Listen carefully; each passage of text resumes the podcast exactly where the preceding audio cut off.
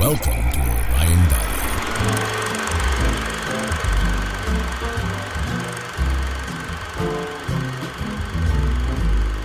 Hello, film lovers. I'm Josh Wall, and frankly, I love movies.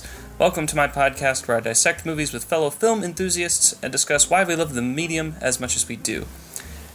Finally, after years of planning, it is the long-awaited, longest episode of this show. Sebastian Fullerton and Nick Spezial join me to talk about one of my all-time favorite movies, The Dark Knight.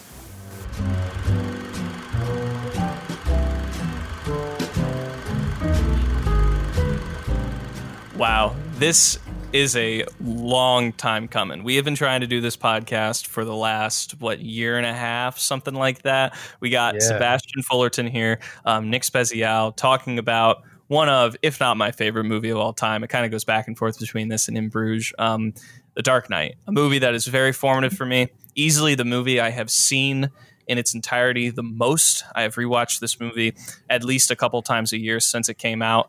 Uh, and it, it honestly, it never gets old for me. Um, I want to get into like where we first saw it and our formative, um, you know, experiences with the movie. But uh, I got to ask, and I've posed this on all three of these um, past episodes, but in your guys' opinion, is this a perfect movie? Yes, pretty much. Like re like watching it now and like after after years of being able to gel and sit on it and everything, I really any flaws that I have with this movie are very minor and and they don't really take away from the overall experience. So I would I would say this is about as close as it comes to a perfect movie. Yeah, I, I agree. I, I don't think that any movie can be literally perfect, but I, I, I just like like Nick said, I the, there everything I have a problem with in this movie is very small things, and none of them like none of them take away from the viewing experience, and it's just it, it comes as close to perfect as it can be. Yeah, you guys said it best. Um, e- each time I watch it, I think that not only are there some new things that I pick up on, even if it's like minor little acting details, um, mm-hmm. my problems with it are still obviously there, but they're, when a movie I call is perfect, sometimes, yes, I can't really find a flaw with it, but sometimes a movie can be perfect and have flaws, and it actually kind of makes it a better experience almost. It kind of makes it like, okay, this part of the movie might be a little clunky, but it, you know, it kind of adds to a little bit of the charm or like, um, you know, just in terms of what the movie represents. And I, I, I kind of enjoy it. So like some of my problems with this movie, while yes, small, like it's still kind of fun to see how this was their direction and this is what they were going for. And it's it's really fun to kind of dissect those. Um, I just wanted to do a couple really quick um specs on the movie.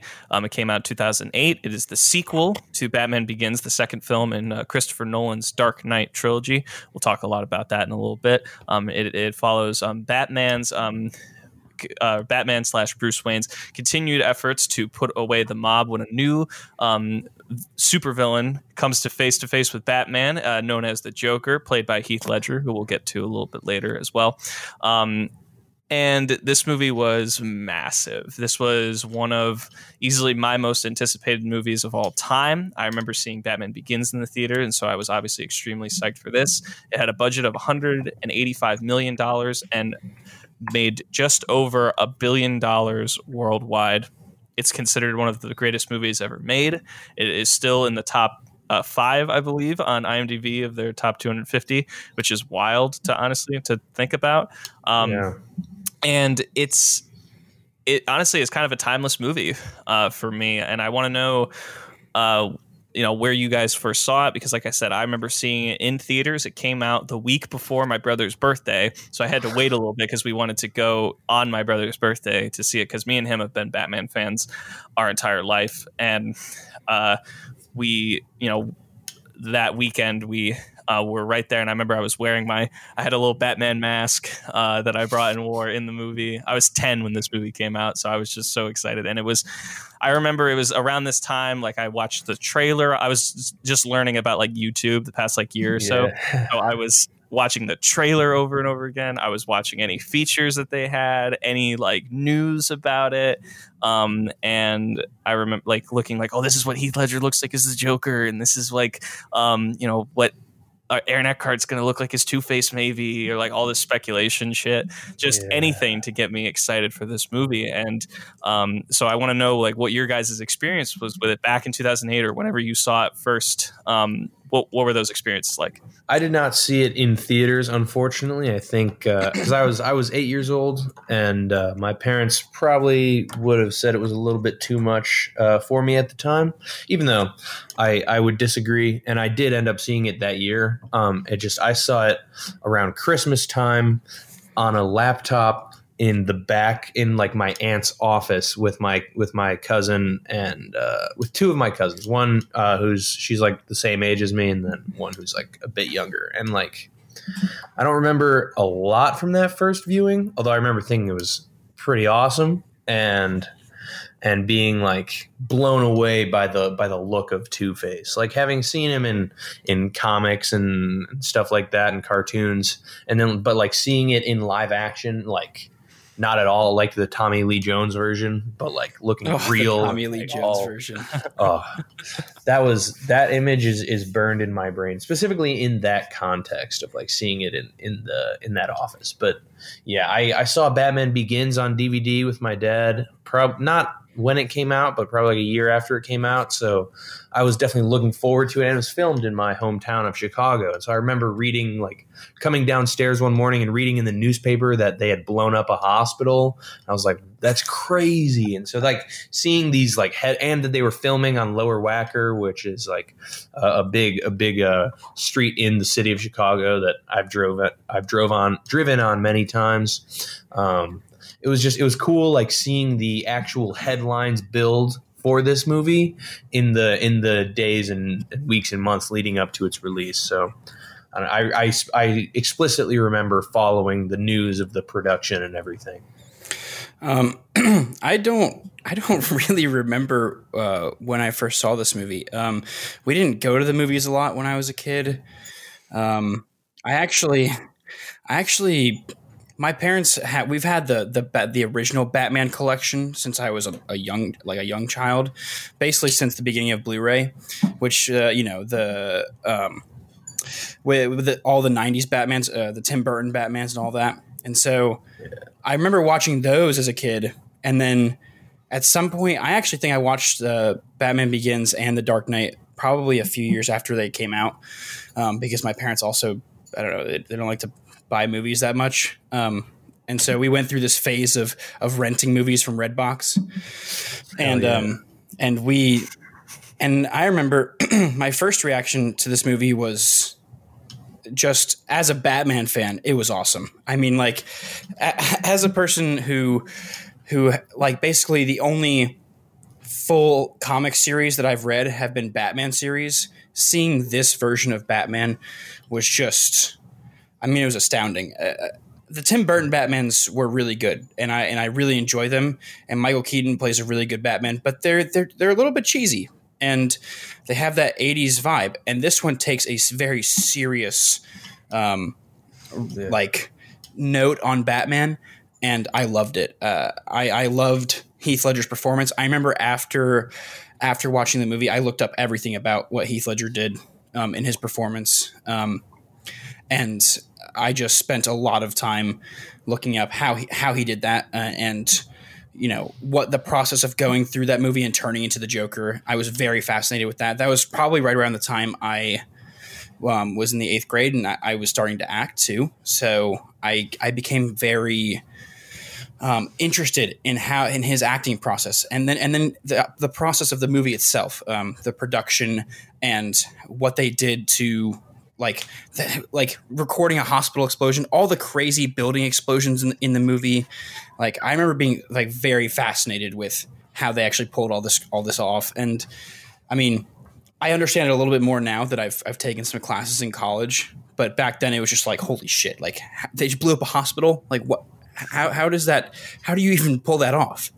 And, and, and even now, like I haven't actually watched that movie in a while. I like I have not done repeated viewings like you guys. Um, and I, watching it last night, I just had very similar reactions. Like even though I have a better understanding of how film works, I just man, it, it brought me back to, to that first time where I, where I was like, wow, this is actually just amazing, an amazing Batman tale.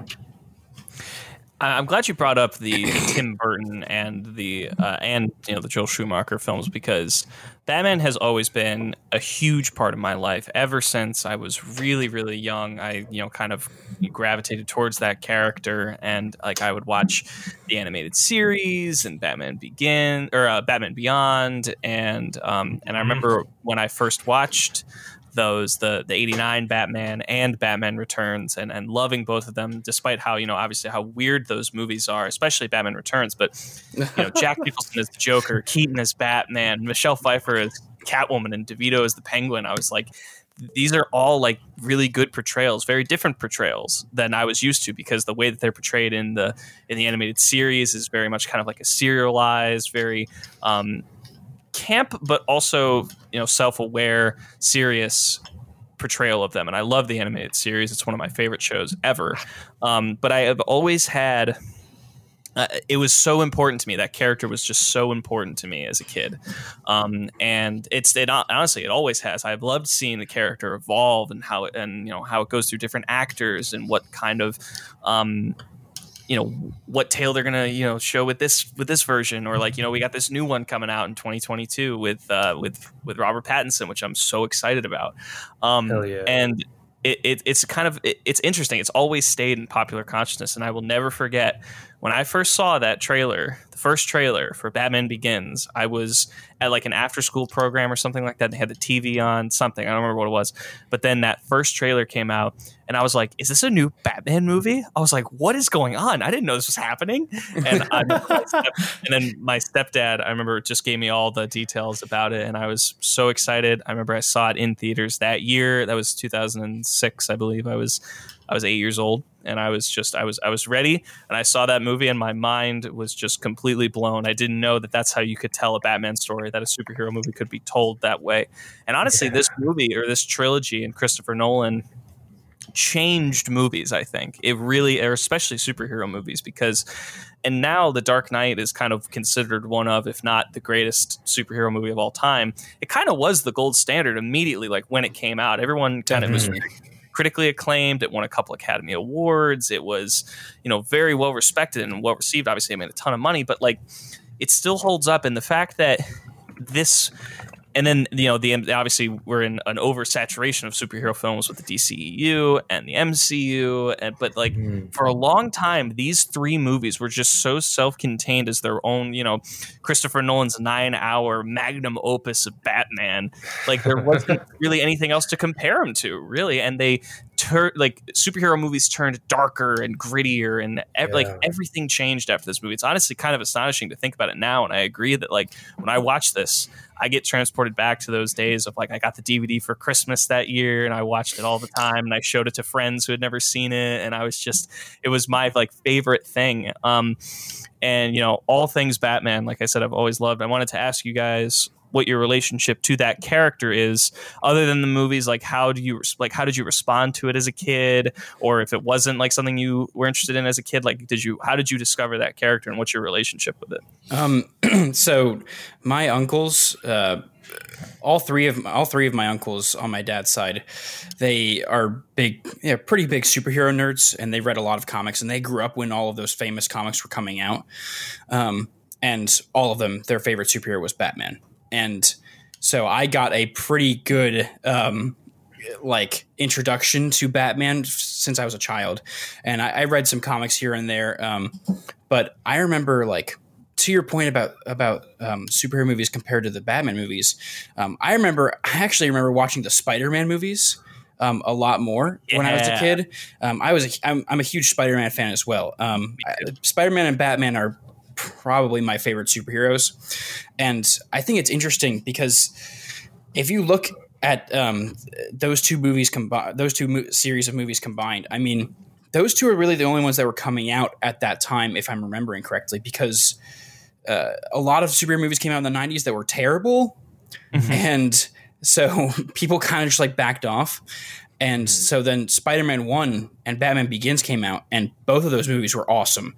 I think Batman Batman Begins is probably better than Spider-Man one, But it's, I mean, Spider-Man one's a, a really good introduction to superhero movies. And so having those, those two series of movies, uh, specifically, I remember Spider-Man more as a kid and the Batman movies more as I was starting to turn into a teenager.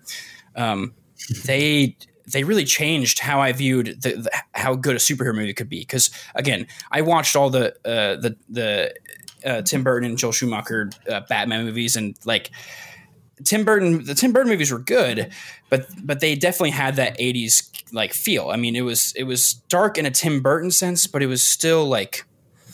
It was still like, uh, I don't know, campy. And the, the nineties Batman movies were even more campy and even more just out there and wacky, um, bat nips and whatnot. Um, and and so seeing that a, a superhero movie could be this good, um, especially with the Batman Begins and the Dark Knight, like I... it really changed how how I could view a super I could view a superhero superhero movie critically. Um, mm. and, and actually say, this is a, this is a great movie, but yeah, I, I've had a pretty good relationship with it since I was a child. Nice. Nice. I honestly, I don't think I could track specifically like my first exposure to Batman. Cause it, it seems like, I don't know. It seems like one of those things that I've just always known at least something about since I was a very small child. I do remember my first Batman comic, though, was a it was a it was a single issue of it was a Batman and uh, versus Man Bat. I don't know what, what the continuity was, but but Man Bat was the first uh, villain that I read in any comics. But um, yeah, I don't. Big a big one for me. Like I played, I played the the Lego Batman video game, and I had a lot of yeah. those those original uh, Lego sets and. Oh, I don't know that uh, there's just like the early the early two thousands of Batman content like and there was oh did you guys ever watch the Batman cartoon? Yes. Yes, I did. Yeah, yeah. I I I remember I didn't watch a lot of that show, but I I remember liking that show a lot. Yeah, that was an interesting show because like the animation style like that was on was that Cartoon Network or I think it was it, obviously it was some Maybe Warner Brothers thing. W B Kids? I, I yeah, don't know I think exactly. It was W B Kids actually, but yeah, it was yeah because it, it, it was after it was an animated series and then Batman Beyond and then Justice League Unlimited were going at the same time. Yeah, oh yeah. God, such so good, so and good. then and then that comes out and that was kind of the bridging. That one was when it started to turn a little bit more to clearly being like. Specifically for kids because like mm-hmm. Justice League Unlimited and, and like Batman Beyond and Batman uh, animated series were a little bit more mature, but kids could obviously still enjoy them. But then like the Batman started to turn a little bit and then Batman Brave and the Bold was kind of like specifically a kid's show kind of thing. True. Um, I watched a lot of Batman the Brave and the Bold though. That really? was probably one of my bigger introductions to the larger D C universe.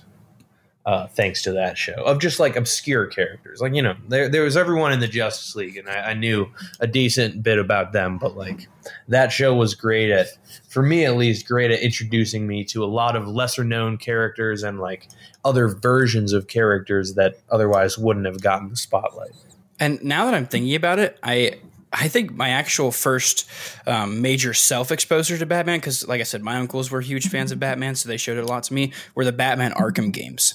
Yes. Um, and I remember playing them when they came out. I mean, I think mm-hmm. Batman Arkham Asylum came out uh, in like two thousand seven or two thousand eight, and then Arkham City came out in about two thousand ten, I think.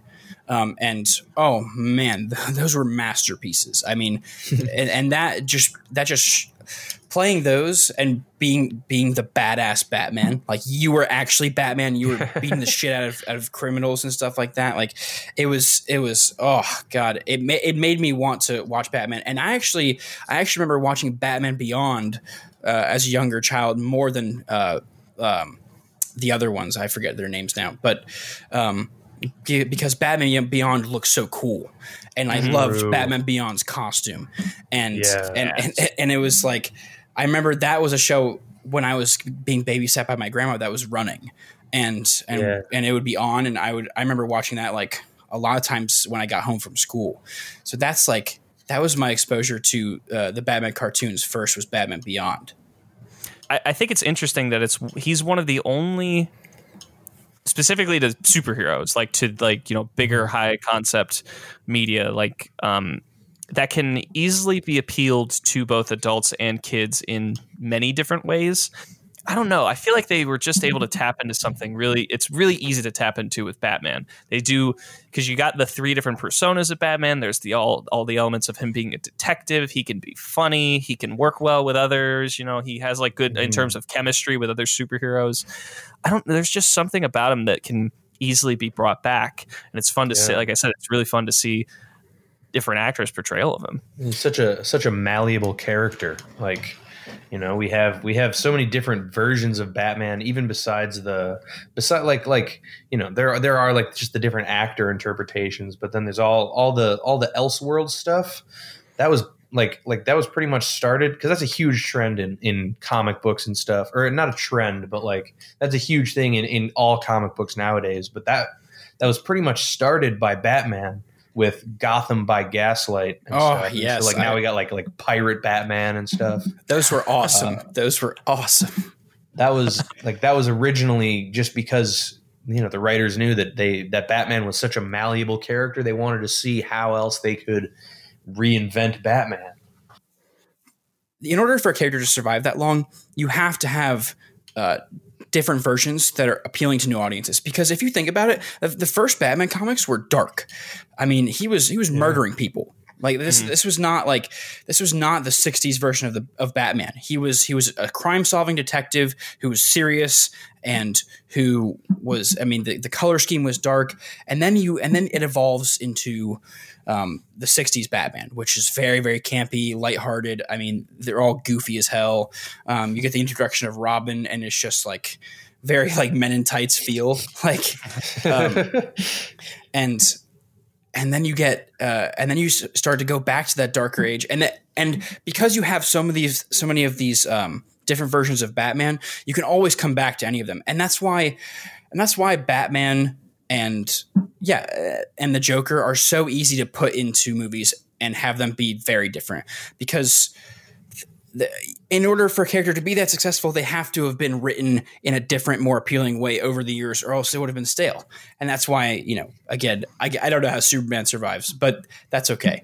Um, and specifically with the Joker, I think, I think the Batman writers over the years have or have been co- have been a collective geniuses, because they have made. A, not only a superhero, but a supervillain who both can can form to whatever you would like. Like like you said, Josh, you can you can have something like Batman Begins, and then have something like uh, the Lego Batman movie, which is equally as as successful in the box office, and and is and is equal as equally as entertaining for different people, and and like I think it's just such a a credit to the writers of Batman over the years to not only take what previous writers have done and and kind of use that to form their own version of Batman, but also do the same thing with the Joker. And I love something that I've always loved is how they've always kept the Joker mysterious throughout all the writers, even when they kind of gave him an origin story, like mm, all it's just like been this silent pact. Yeah. They, they, it's just been this silent pact that they, they will keep, They will keep this Joker mysterious and and keep writing him in different ways. Um, I remember what was the there was a Joker in, in one of the animated series who like had dreads. And oh yeah, that was that was the Batman from uh, two thousand four. Like seeing something like that, and then and then and then seeing um, like uh, Jack Nicholson's Joker, it just goes to show like these characters yeah. can be wildly different and just have the same name. And I, th- I think yeah. that's such a credit to the writers of Batman over the year and the characters themselves. Yeah, and speaking on that on that Joker origin, I don't I don't remember like where I got this idea, because I don't even remember specifically seeing the the eighty-nine Batman movie as a kid. But for some reason, I always had it in my head that like secretly the Joker, before he became the Joker, was the one who killed Batman's parents, and like. I don't, I don't know why, but that but that had always been in my like head canon as a kid, even beyond without without seeing that movie. No, I, I totally get what you're saying, and I somehow I'm the same way. Like I and I, I mean, I saw the eighty-nine Batman early on. Like there, I think I was probably like, I don't know, like yeah, like six or seven maybe. And I had always accepted that. And that's another cool thing, that movie, like it kind of takes that leap and says that he was the one who killed who killed his parents. Yeah. But um, and and this movie, you know, obviously um, went back to the original, which is kind of some guy, um, and. But it works either way. So I was, I, I agree that I was kind of the same, where I was just like, the Joker's the ultimate guy because he killed Batman's parents. But then you realized, oh wait, that's actually not really true in the original origin of the character. Um, but he is the ultimate, you know, adversary for Batman. And at the same time, I think it's cool because, in, especially in in these movies, in the uh, in the Dark Knight trilogy, they made a really good.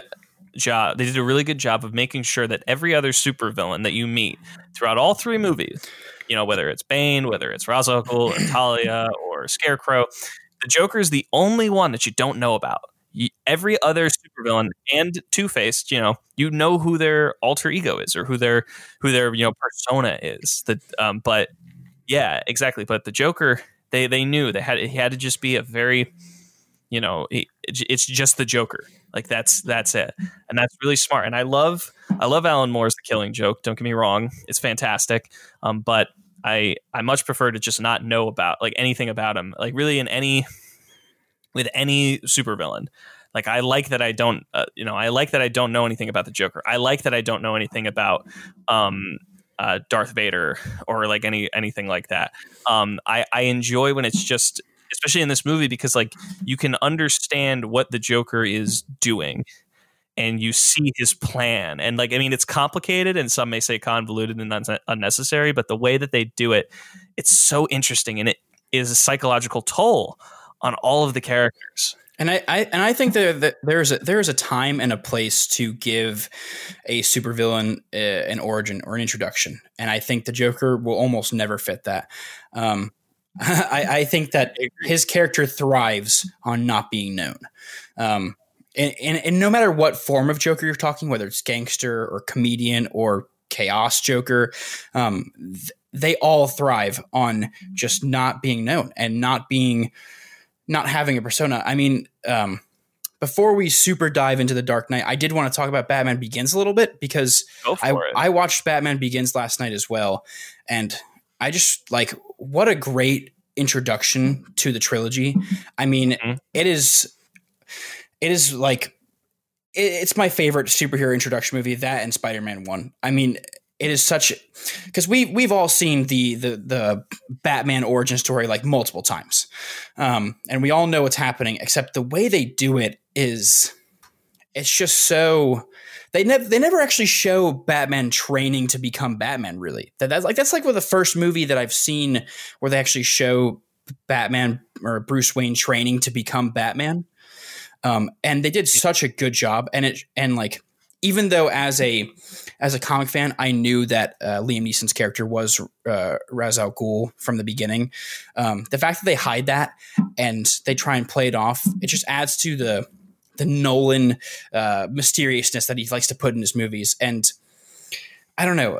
I think that, I think that uh, having, having an origin for, for Scarecrow, well, I mean, like origin, it's not really an origin, but having his identity be known and have his identity be a pretty major role in the movie, and having uh, Ra's al Ghul, like you see his development from being kind of a good guy at the beginning to being just like the main antagonist of the movie pretty much.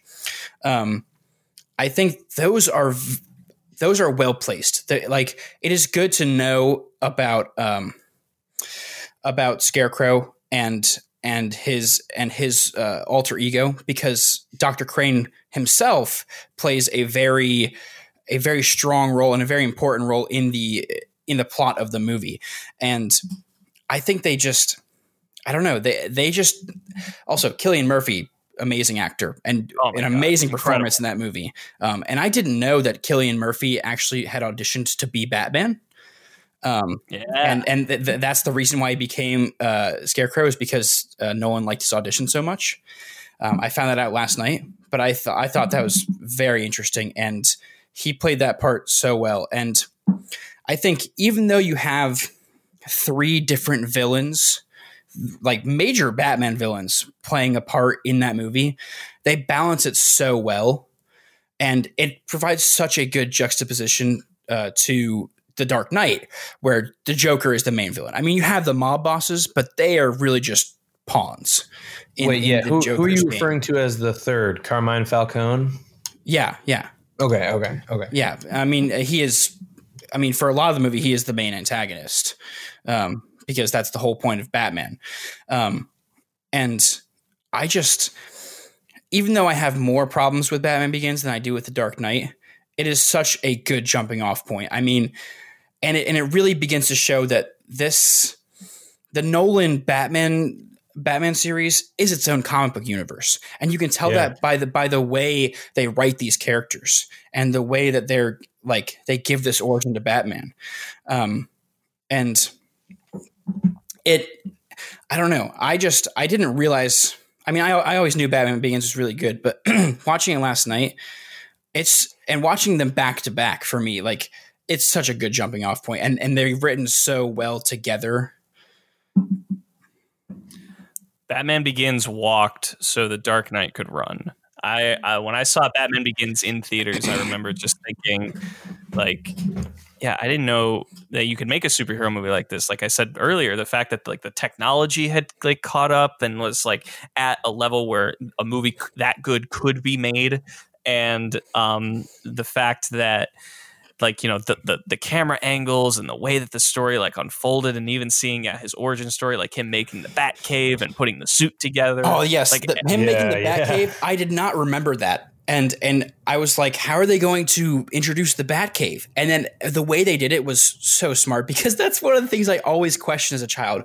Who made the fucking Batcave? Like, mm-hmm. what builder came in and made Batman his Batcave and was like, oh, this is normal. We're in a cave. I'm making some dark themed computer. Qu-. Like, I, I never, I never thought. I always thought that was very strange. And there, the way they did it in this movie, yeah, yeah, exactly. yeah. And the way they did it in this movie, it was just, it was, it was really good, and it showed that. Um, and one of the reasons why I think that um, this. This is a very different universe, and this is why it's uh, uh, Nolan's Batman is, is its own thing. Is because even the, like in the comics, Batman's like a genius. I mean, he does he does everything. He he's mm-hmm. he's smart at everything, and they show in in Batman Begins especially how he is not an expert at everything, and he learns how to do any everything that he does. I mean, yeah. he learns how to do the building. He learns he learns how to do all the martial arts. Even when Lucius Fox goes to him and, start, and starts talk, talking to him about the toxin uh, that, that Scarecrow is producing, he's like, uh, "Can you, you know?" He asks for it in layman terms, in layman's terms, essentially. Like it shows yeah. that even though Batman and Bruce Wayne are very smart, they aren't in this in this universe. He isn't a genius. He isn't like he isn't just inherently a genius. He works to improve and do yeah. all this stuff. Um, and it's I thought it's it was done really well. Yeah, that's that's the more the more interesting take, you know. It's because the thing is, you know, Batman with prep time could beat anyone. But like if, you know, Batman's just a, a super genius, I feel like that's definitely less compelling, because it's cool to see like in these movies, Batman has to lean on the people around him. You know, he needs Alfred and he needs Lucius Fox. He needs Gordon. And like, I don't know. I love I love the way that all those dynamics are, are made throughout in the in the entire trilogy. But in The Dark Knight specifically, obviously. But yeah, I just I love all the all the side characters and the the way that they are used. Like like you know, Batman Batman needs them to to be fully effective. It's the, the people of Gotham help him. Absolutely. Um, uh, before we get into the critical stuff, I just wanted to ask. Um, I, I I want I kind of want to have the Christopher Nolan conversation um, now, because I think there are other people in this movie that kind of take it over as being their movie, and we'll talk about them a little bit later. But Nolan, I mean, it's interesting. You know, we do this now, and uh, you know, early early twenty twenty-one after you know he had Tenet come out in twenty twenty, and that was a lot there was a lot of controversial on that around that and his decision to put it in theaters during the pandemic, um and because of that because of that discussion and the discourse, there's been a lot of reevaluation of Nolan's films, um which I think is you know is is, is good that we are going back and you know revisiting films and discussing you know what has how our perception of them has changed. But Nolan has always been one of my personal favorite filmmakers. He was a huge inspiration to me when I was a kid, or like when I was coming up, like as a uh, in high school. And I would watch, like I would just try and get my hands on everything, especially when Inception came out. That was a really big deal. Um, you know, I think for a lot of people that, that he was doing something that was not, you know, that was a breakaway from the superhero stuff, that he could still make something, you know, big and really in uh, in detail and and uh, deep in terms of subtext and and super engaging. Mm, but I, I still, even watching his movies, like I'm still just blown away by the level of detail and the stories told. Yes, you can pick apart like you really any any one of them and find flaws or find, you know, some story inconsistencies or whatever. But he still is a master at spectacle. Mm. And a brilliant storyteller, and gets really great performances out of people. And I think I think yes. The Dark Knight's his best movie, um, in my personal opinion. Uh, and he, you know, everything that he does well, that he really exceeds at, is in this movie. Incredible Absolutely. action sequences, the the emotion of mm. characters, and amazing setup and payoff of character arcs. Like it, it's honestly, and it may not be the biggest, you know, mind melter that Inception or Interstellar or Tenet is, or even, you know, Memento. But, mm. you know, just with the trilogy, this he, you know, he gets his signature, you know, melding of time and manipulation of, you know, linear storytelling and all of that. But, you know, he's always, I think he has always proven himself to be a force of nature in terms as a director. You know, his yeah. movies are meant to be seen on the big screen, but they like, there's a lot of care and thought and, you know, passion put into them. And I, I've always admired that. So I still like every time I watch any one of his films, whether it's not the same, like my perception of it has changed over time, or it's not the same as it was the first time, or maybe it's better, I'm still in awe. Yeah, honestly, that's that's that's probably the best way to put it. Like, uh, I don't know, seeing like this movie, like, it's still just, it's still so, so exciting and, and grand. And like, even, even now, you know, like, like The Dark Knight was really the, the, the beginning of the golden age of superhero movies. And even now, after fucking cosmic despots and, and battles to save the universe and stuff, like this movie is still like, it's still so, so exciting. And its scale feels so big and so real. And like, I don't know, just such a such a good such a good conflict and escalation of everything. It's just, and yeah, in in the context of Nolan's larger filmography, it's so cool to see like that he, he didn't he could he could not do it wasn't it wasn't going for some like, you know, big sci-fi uh, sci-fi thriller like like Inception or Tenet, um, which like, you know, I, I like both of those movies. Um, Inception definitely more, but but. Um, Regardless, like it was cool to see a Nolan crime thriller, and like I don't know, I just loved, just loved how how big it could be. For me personally, I am a huge Christopher Nolan fan. I think he's my favorite director. Um, even though I've, I, in in a grand total, I've seen what uh, five of his movies, uh, six of his movies. Um, I. He is definitely my favorite director. Um, The Prestige is my favorite movie of all time, um, and, it, and it is an underrated Christopher Nolan film, in my opinion. We'll do that one on the show at some point. That movie's incredible. Yeah, and and a lot it, it gets overshadowed by a lot of his other movies. Um, but I I love The Prestige. Um, well, also has Christian Bale in it. Um, and I saw Interstellar on my birthday, like literally on my birthday, um, the year it came out. It came out two days be- uh, before my birthday. And Christopher Nolan makes amazing movie going experiences. I mean, just absolutely incredible. Interstellar, um, it's a really good movie, but it's definitely not one of his, it's definitely not his best movie, but just the overall movie viewing experience was absolutely incredible. I mean, he makes soundtracks and scenes that are meant to be viewed in the theater. I mean, yeah. you watch things like Interstellar or things like Inception with the big hallway twisting movie uh, scene and the ending of Inception where where the, the van is tumbling over and all of this. Oh, you, you can tell it's meant to be viewed in the theater just because of how grand it is. But he makes mm-hmm. all of his movies feel huge and feel just so impactful. I mean, th- think about Inception. It's happening in, in a person's brain. Like, this is not a large scale thing, but it feels ginormous. Um, and I think he does an excellent job um, hiring his his his crew um, and working with them. And he he he does an excellent job. Like, me and Nick were texting about this last night. Um, in The Dark Knight and most of his movies, there's you, he throws so many balls into the air and knocks them out of the park. Like, yeah. like they. Mm-hmm. He he puts in so many ideas and almost always follows through with them.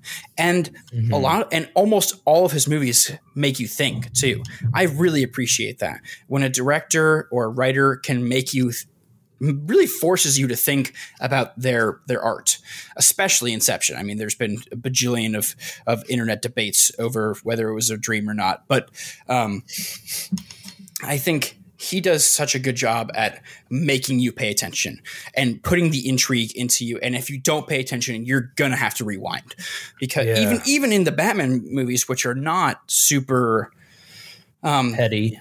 Yeah. And they're not, they're not very twisty and all that. They're definitely the least twisty out of all the Nolan movies, that you still mm. are like, if you, if you miss a scene, you're, you're missing foreshadowing. You're missing yeah. something that is going to come back at the, at the end later uh, part of the movie and be very important. Um, and I think that's one of the reasons I love him, is that I'm, whenever I'm sitting down and watching his movie, I like, I have to be very, very careful where I pause, because yeah. Yeah. if I pause in the middle of a scene, I will have to rewind and watch the, and watch the scene again. And he just, he does an excellent job at keeping you in and keeping you on the edge of your seat, um, while while staying within the parameters of his movies. Um, mm. And and since my favorite movie of his is The Prestige, I mean, it's one of his more complicated movies.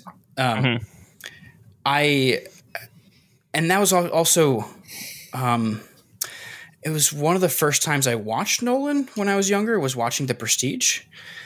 And since then, he has changed how I how I watch movies. Actually, he I credit him for a lot of my critical movie um, thinking, because I have to be thinking and I have to be critical and I have to be paying attention to every detail when I watch his movies. And even if even if uh, some of it doesn't make sense, or you because you do that, you see like blatant continuity errors, It's still it still just adds to how.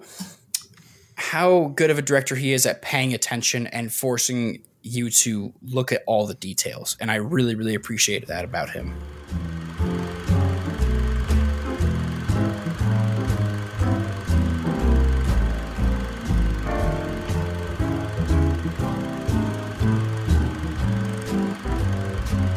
We've all seen this film uh, countless times. Uh, so like, This being this being uh, the most recent of, of many viewings, did you guys pick up on anything anything new in this rewatch? Not in this rewatch, but this was the second time uh, I've watched it this year, because I recently um, or earlier or in in twenty twenty I, we did a podcast about our favorite movies of the two thousands decade, and this okay. was my number two. Um, and I think that. When I watched it then, this was last summer, then um, I focused in a lot on the Harvey Dent arc. That jumped out to me. Um, and I agree.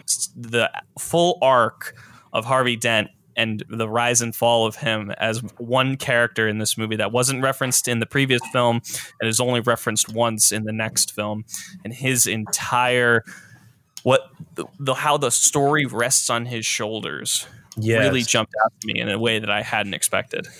Yeah, yeah. I, I agree. I because uh, thinking back on when I first watched it, obviously it's it's hard not to focus on the Joker and Batman and their relationship. But yeah. this this watch more than ever, and I'm glad you brought this up, Nick. This watch more than ever, I I really pay attention paid attention to the downfall of Harvey Dent. Um, yeah. the, the rise and the and the fast fall of Harvey Dent, and it was very yeah. emotional for me. Um, oh yeah, knowing knowing that Harvey Dent is Two-Face, and knowing that he turns into Two-Face in, in this movie, um, it's it's really heartbreaking to see how high he rises and mm-hmm. to see his pinnacle, and then see how hard he falls, because yeah. he falls he falls probably no, not probably, definitely worse than Batman. I mean, Batman mm, and him oh, yeah. have a very, very like similar trajectory in this movie where they both kind of rise and then they both start, they both fall because of the Joker, and Harvey mm. falls into, into madness. Um, I also picked up on, there was something that was really, um, really, it really said something to me um, right, right at the beginning of the big chase scene where mm. uh, the Joker is chasing Harvey Dent down in the SWAT truck. Um, the truck flip. Yep. Um, right in the beginning, the, the, the thing that sets the police uh, escort off their path is a fire truck on fire. Yeah. Which yeah. yeah. when I saw that, I instantly wrote it down, because that's just something that, in my opinion, shows the true nature of the Joker. Mm. What is more ironic than a fire truck being on fire? Yeah. yeah. Right? And that just shows his his pure just desire for chaos, because mm. it, it that that image alone shows the breaking down of society when the fire truck, the thing that's supposed to stop the fire, is on fire. And I instantly was just awed in in how how a single frame or set of frames can just show an entire character's relationship with the movie. Um, and that was that really spoke to me. What about you, Nick? I don't know if I picked up on anything quite that monumental. Like one of the only one of the few little things was uh, was the way the um, after at the very end of that chase scene, once everyone is safe and they're they're taking Harvey home, or you know, home in quotations. Um, it kind of kind of it kind of lingers on on Ramirez a little bit, um, and it's like you know, so oh, yeah, not, yeah, because um, it's just it's just like well, she is because uh, she's the. She's the one who's going to be putting him or taking him to a room with all the all the bombs and stuff. I don't know. That was that was just one of the little things that I picked up on. And like um, I did notice also um, it's it's pretty obvious. But but when um, during the fundraiser scene, which is probably one of my favorite scenes in the movie, but we can probably talk about that later. But um, like um, when when Bruce walks in and he's like, "Where is Harvey Dent?" And then and then when the Joker walks in and he says, "Where is Harvey Dent?" And it's like, whoa, two sides of the same coin. Whoa. And like, yeah, I, I just I don't know. I love I love the parallels that they draw between Bruce and the Joker in like in subtle ways and and obviously like in very explicit ways. Like the Joker's always like, "You complete me, and we're gonna do this forever," and shit like that. I just wanted to stay on the, the Harvey Dent arc because mm. as I was watching it, um, partic- this time and the uh, and the last time, I think that you know this movie obviously got a lot of um, praise for Heath Ledger. You know, obviously mm. that was a that was a big thing in the news um, when he passed away in the January in January before the film came out, and it was everyone was worried if the film wasn't going to come out. And then I, you know, it was very scary. It was obviously very sudden. Um, and I think that kind of boosted his chances as to how great the performance is um, in terms of also in terms of winning the Oscar. And he it was totally deserved. I think this is the performance of the decade, and we'll get to that a little bit later. But I think that Aaron Eckhart is the unsung hero oh, of this absolutely. movie because absolutely. his his performance is just perfect. It's so mm-hmm. so good, and that's another thing I think that Nolan does really well is that like this this superhero movie or this trilogy is all centered around you know Gotham City. It's not the world. It's not the universe. Mm-hmm. It's yeah, yeah. It's more so about what is at stake is literally these few characters' complete lives, well-being, and mental state. The soul like, of Gotham City. The soul, like their actual soul is just yeah. like always on the line. So when you see, you know, Harvey constantly fighting and being, you know, Gotham's white knight in quotation marks. And then as he, you know, goes up and up and up and then he, you know, gives himself up as the Batman and then he turns into Two-Face and that shot of him just laying in the hospital bed after his face mm. was just burned. And, you know, Batman's like, "I'm sorry, Harvey, you're just, you're gutted." And then this whole turn of him being psychotic and the whole speech at the end of him being like, you know, "If you'd listen to me, you know, we thought we could be decent men in an indec- indecent time" is so, so good. And especially mm-hmm. when, you know, Batman's like, you know, the Joker wanted to prove that even someone as good as you could fall. And he's like, "And he was right." Oh my yeah, God. Yeah. It's, it's so poignant and so perfectly, like, it's meticulous. Mm-hmm. And each, you know, you have to have him give himself up as his last good act towards Gotham. And that's his biggest act of good, is to have given himself up, even though, you know, everyone knows he wasn't the Batman um, after, you know, after the fact. Mm-hmm. Um, and then nobody, I, I never realized until, you know, kind of um, recently, for, for some reason, I had like, uh, I had kind of forgotten, not never realized, I had forgotten that no one knew that Harvey Dent had turned into Two-Face and had turned into yeah. what he became. Yeah, I, I also noticed that last night. I com- they completely kept it a secret, and I forgot that, because like they say it in The Dark Knight Rises when Bane reads the letter, but they they had to, and that's what makes the ending so good. And just to see this complete character, and he has to die at the end. Like yeah. it is, it is imperative that that happens. Mm-hmm. Um, and so yeah, it's just. It's it, it's heartbreaking to watch this, yeah. That's, and it's great writing. Yeah, yeah, yes. Oh, it's so. I, I wrote in my notes, um, and I, I wrote this um, kind of like I had this thought during that scene where where um, him and Rachel are at the restaurant, and Bruce shows up with the model. Um, but then, like you know, with everything that was going on and stuff, I wrote that that with the character of Harvey Dent, Nolan makes the argument for and against superheroes. Because like we see, like we see, we see Harvey Dent both. You know, he's a he's a man. You know, he's not he's not a symbol.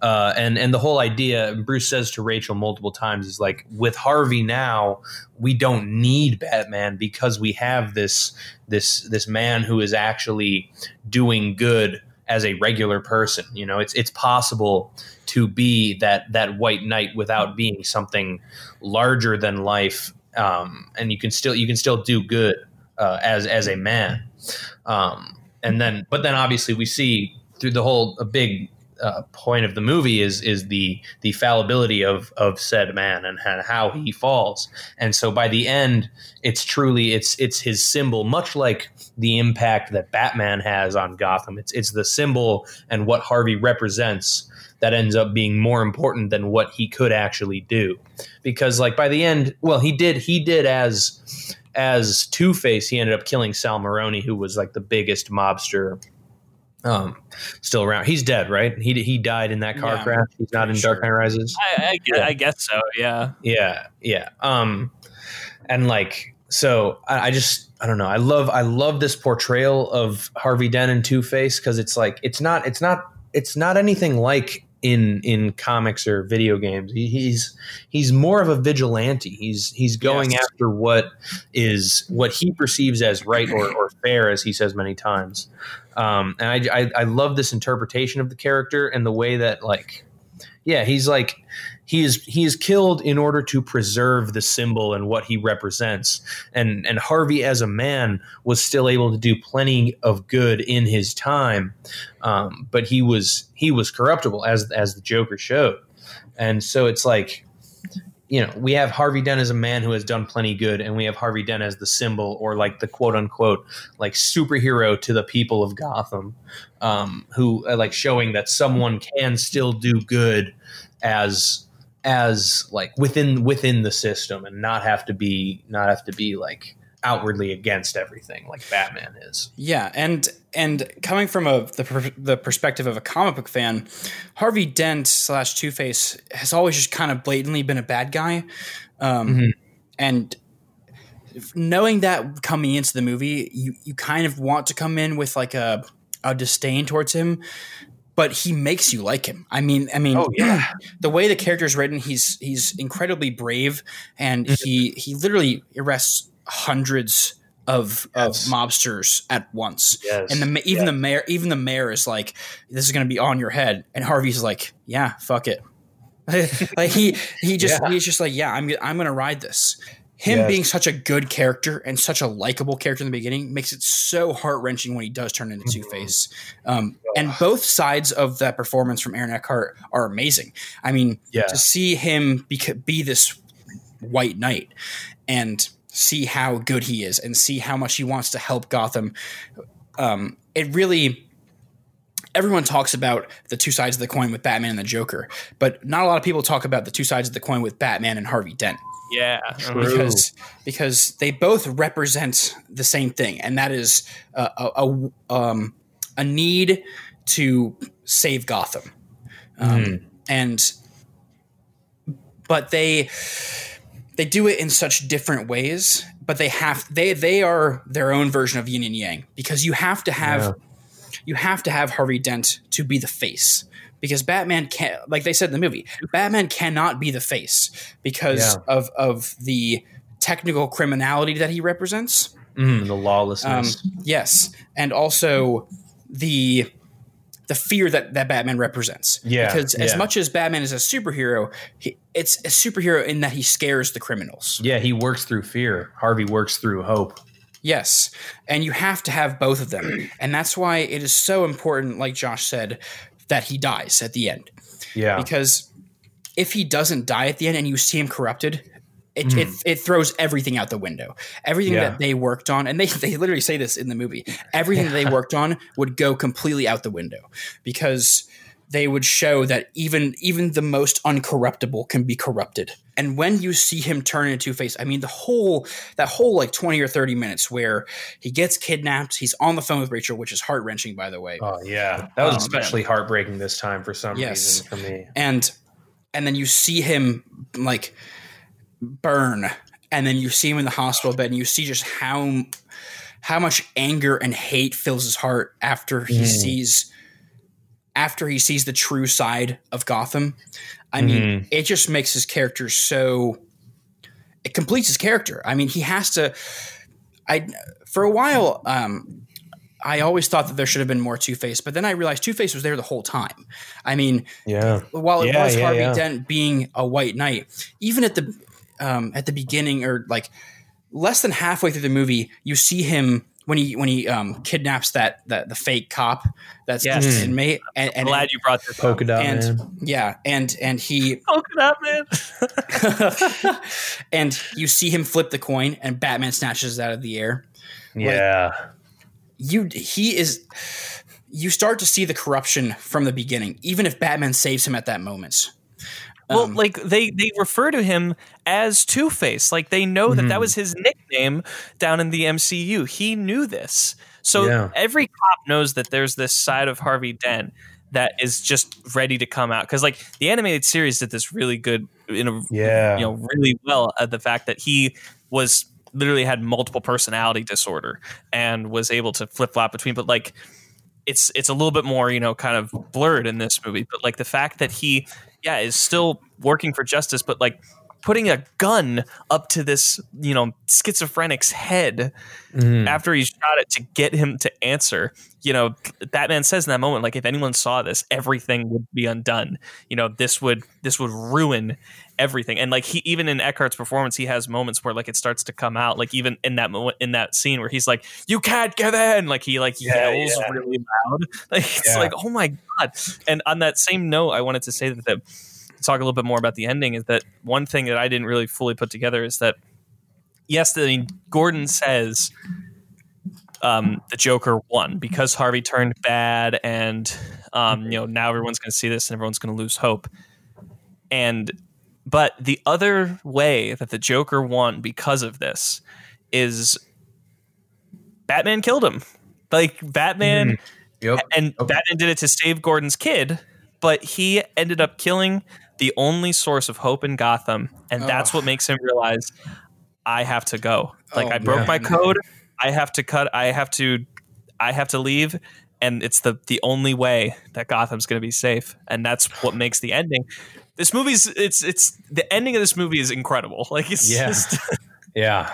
Um, and that's, that's how you make Batman kill. It's not, it's not, decapitating people with the Batmobile or something oh. like, in, like in Batman versus Superman, or like blowing people up with grenades and shit. Like it, it, it should, if if you're gonna make him break his rule, like oh, it's so it's so meaningful and purposeful, and it has, and the ramifications are fucking endless. It's it's so good. Not to mention, um, we'll never really know if he actually meant to kill Harvey. I mean, we all just said that Harvey had to die, but the but the mm. true purpose of him knocking him knocking Harvey off the roof was to save Gordon's kid. And yeah. that, and when you brought that up, Josh, it really just made me like think for a second. Like the fact that that Batman did what he absolutely had to do, that like the Joker said, in order to save in order to save uh, Gordon's kid, that is such a representation of of what he would have to do in order to actually save Gotham, right? Yeah. And and this is why the Harvey Dent arc really makes me appreciate Batman more, because in the ending, when when Gordon asks, like, what are you doing? Like, you can't you can't take the fall for Harvey. And he says, you know, yes, I can, because I can take it. Mm. You know, I, I am I can be I am, that. I, yeah, I am whatever Gotham needs me to be. Yeah. Which is which is so indicative of what Batman is compared to what Harvey is. Harvey has to be a symbol of hope. He can't mm. be anything else. If yeah. he is anything else, it just proves that the the crime underworld rules Gotham. But because Batman is technically a criminal, he can he can do and be, break whatever rules that that that the motive that the motive needs him to do. Yeah. Um, and this time watch this time round watching really made me appreciate Batman and and Harvey Dent's relationship um, even more. And I will say Harvey Dent has some of my favorite foreshadowing. There's oh, there's yeah. there's blatant foreshadowing in this movie when you watch it uh, a second time through or whatever. But mm. his line, you know, the, the famous line, you either you either die a hero or live long enough to see yourself become a villain. Oh, yeah. I mean, what yeah. a what, like amazing foreshadowing and also just amazing dialogue.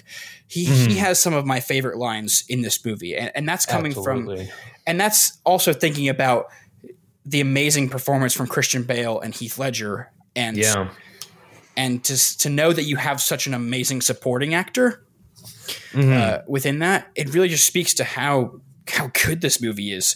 That your third major character in this movie is so so fucking good. I mean, oh, yeah. it, it is just that, and seeing his overall his overall character arc, it's just. It just speaks volumes to this movie, not to mention to Christopher Nolan's writing, um, because mm-hmm. you cannot have this character last more than one movie. And he created a whole character and a whole range of emotions and, and life for this character in the span of two and a half hours.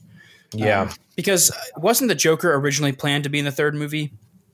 Yes. I think, yeah, the plan was like that Harvey Dent or Two-Face would be the, the main villain of the third movie. Really? And no, at they first, were going to do... Well, I guess they were trying to, but then they, but then it switched to Bane, like as they were writing the the third movie, you know, after you know, yeah. um, Dark Knight. But they wanted to have the Joker in it, but then obviously with Heath Ledger's passing, they they decided no, we're not going to have any mention of them, which I think is a good is a good choice for that movie. Mm. Um, I, I think it's good to just focus on on Bane for that movie. Um, yeah. I should we just have the Heath Ledger talk now? Because I mean, there's. There's so much to.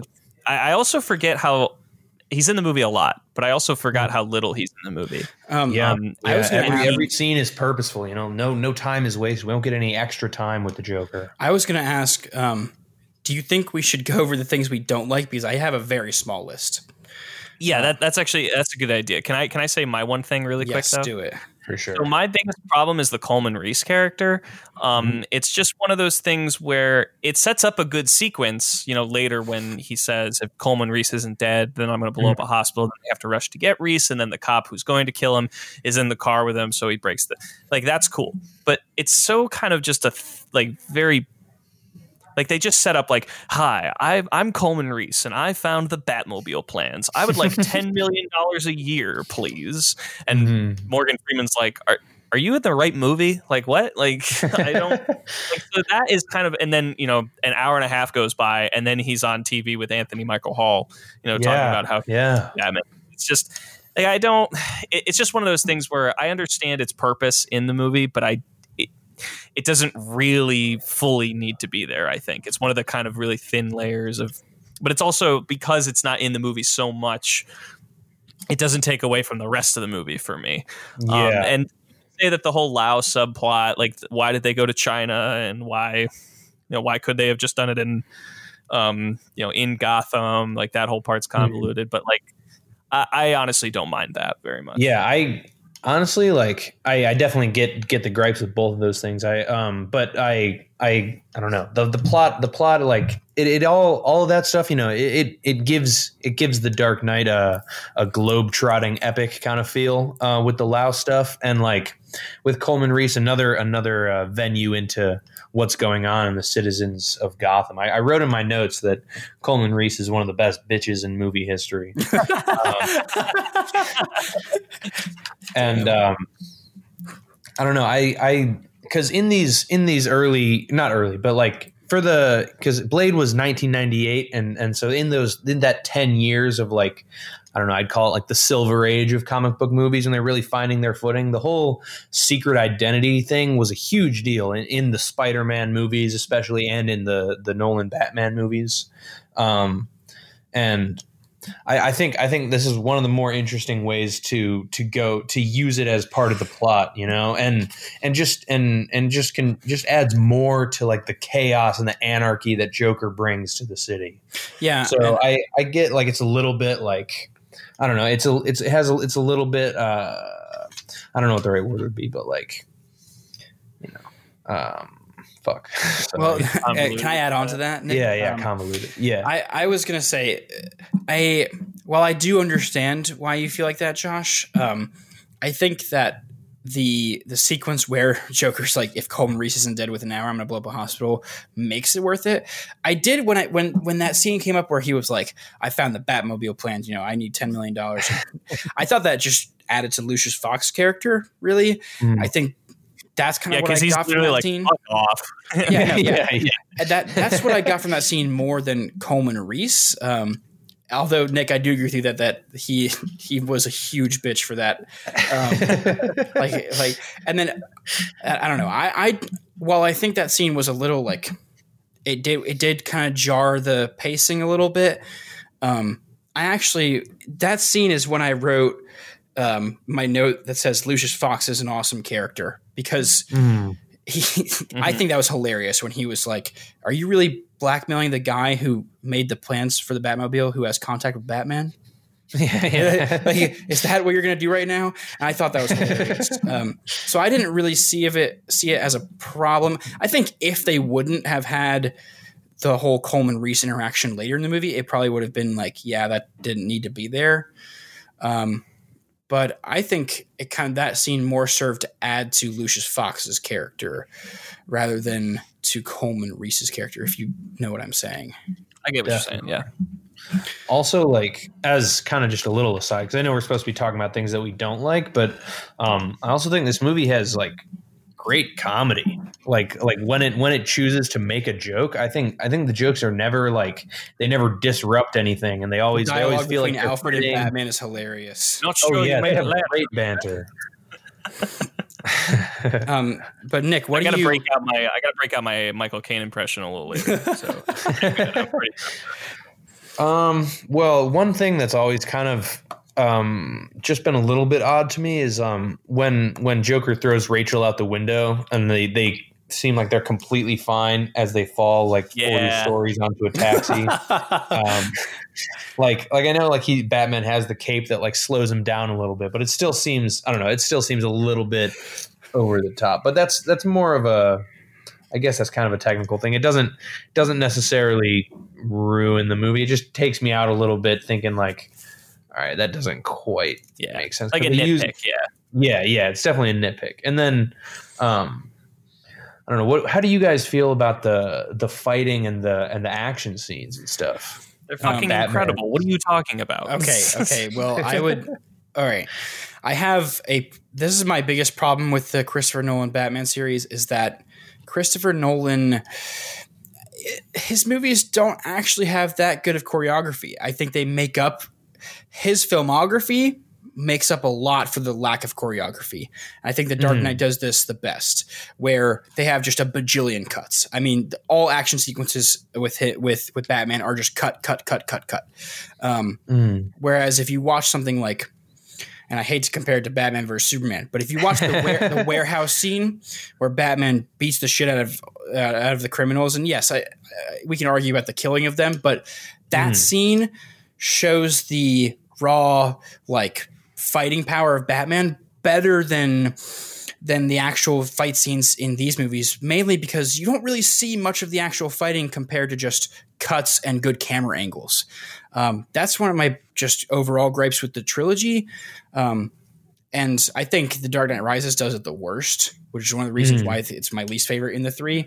Um, but the, the choreography just isn't, isn't really that good in my opinion. Mm. Um, I think that they disguise it super well in this movie, not to mention yeah. that um, Joker is not a one of Batman's physical villains. Ra's al Ghul yeah. was Batman one, one of Batman's physical villains, and they had, they had a pretty good sword fighting choreography and all that.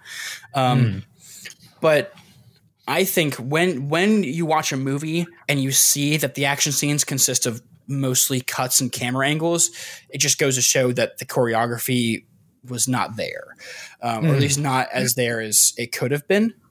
Um, and I know that, like, with a lot of modern movies, they use C G I and they use uh, special effects to accomplish a lot of the action scenes. Um, but I don't know. Uh, if you watch something like, I don't know, I don't really have a good example in my head, but I just think that the choreography was is always just kind of a, a little bit lackluster, but The Dark Knight covers it up amazingly. Mm. I, I totally get what you're saying, and um, you you do make a good point. Uh, as I was watching, kind of like, um, especially like the opening scene, not not not not the opening opening, but when we first see Batman, he's fighting all the guys who are love like that scene. Um, yeah, amazing scene. Like they have some really good like panning shots as he's fighting someone. Like I agree that it might be a little clunky compared to other you know choreographed fight scenes that have been made you know recently, but in the age of movies that were they had to make every fight scene like the Bourne Ultimatum or a Paul Greengrass movie with shaky cam yeah, yeah. and a ton of cuts. Like I'm not denying that there are many cuts in the fight scenes in this movie, especially when he's fighting the, the Joker at the party scene and the camera's going around. Like I still think it looks good because I've seen way worse action scenes.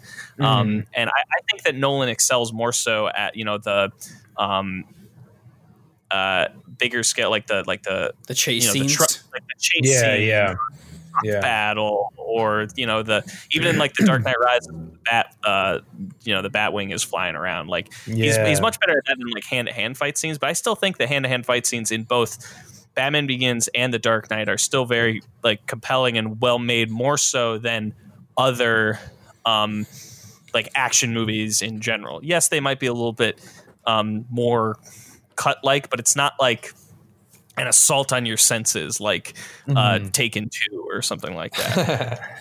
um I yeah, also I, no go ahead Nick. Oh, um I kind of in in Seabass made the the Batman versus Superman comparison earlier, and I, I wrote something about that in my notes because like in that movie uh Batfleck has like he's just like he's just a beast, you know he he knows yes all he can he can fight in in a variety of ways and stuff like he and he just beats the crap out of literally everyone.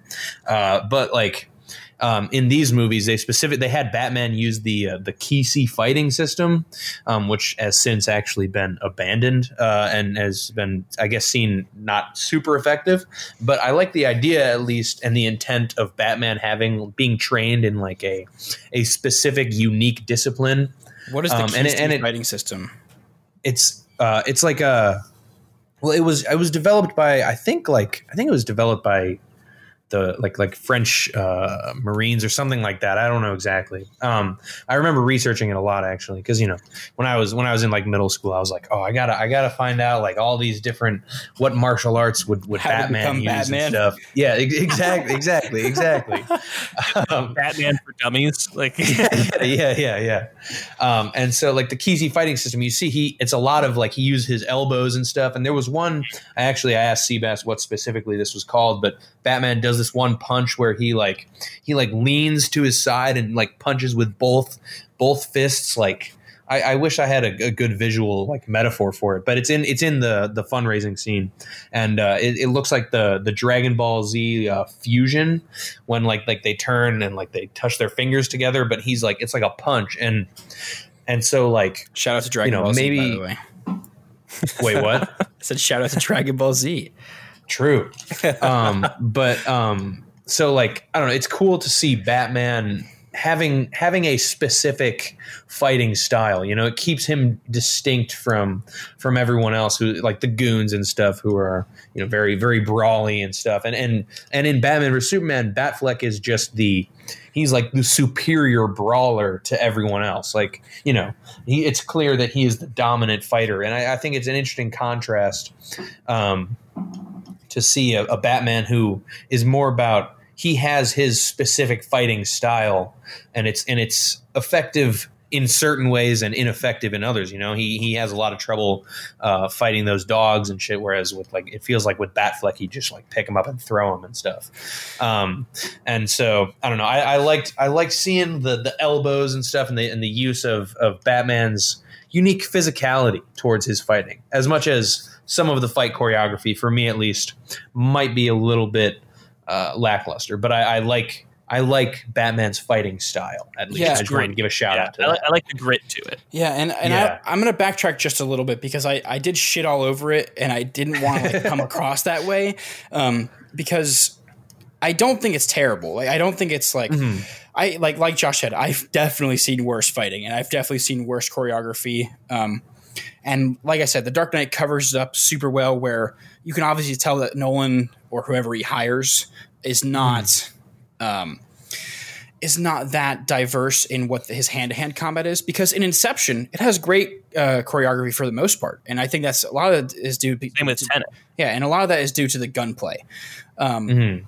But I do really like how you actually see Batman get hit.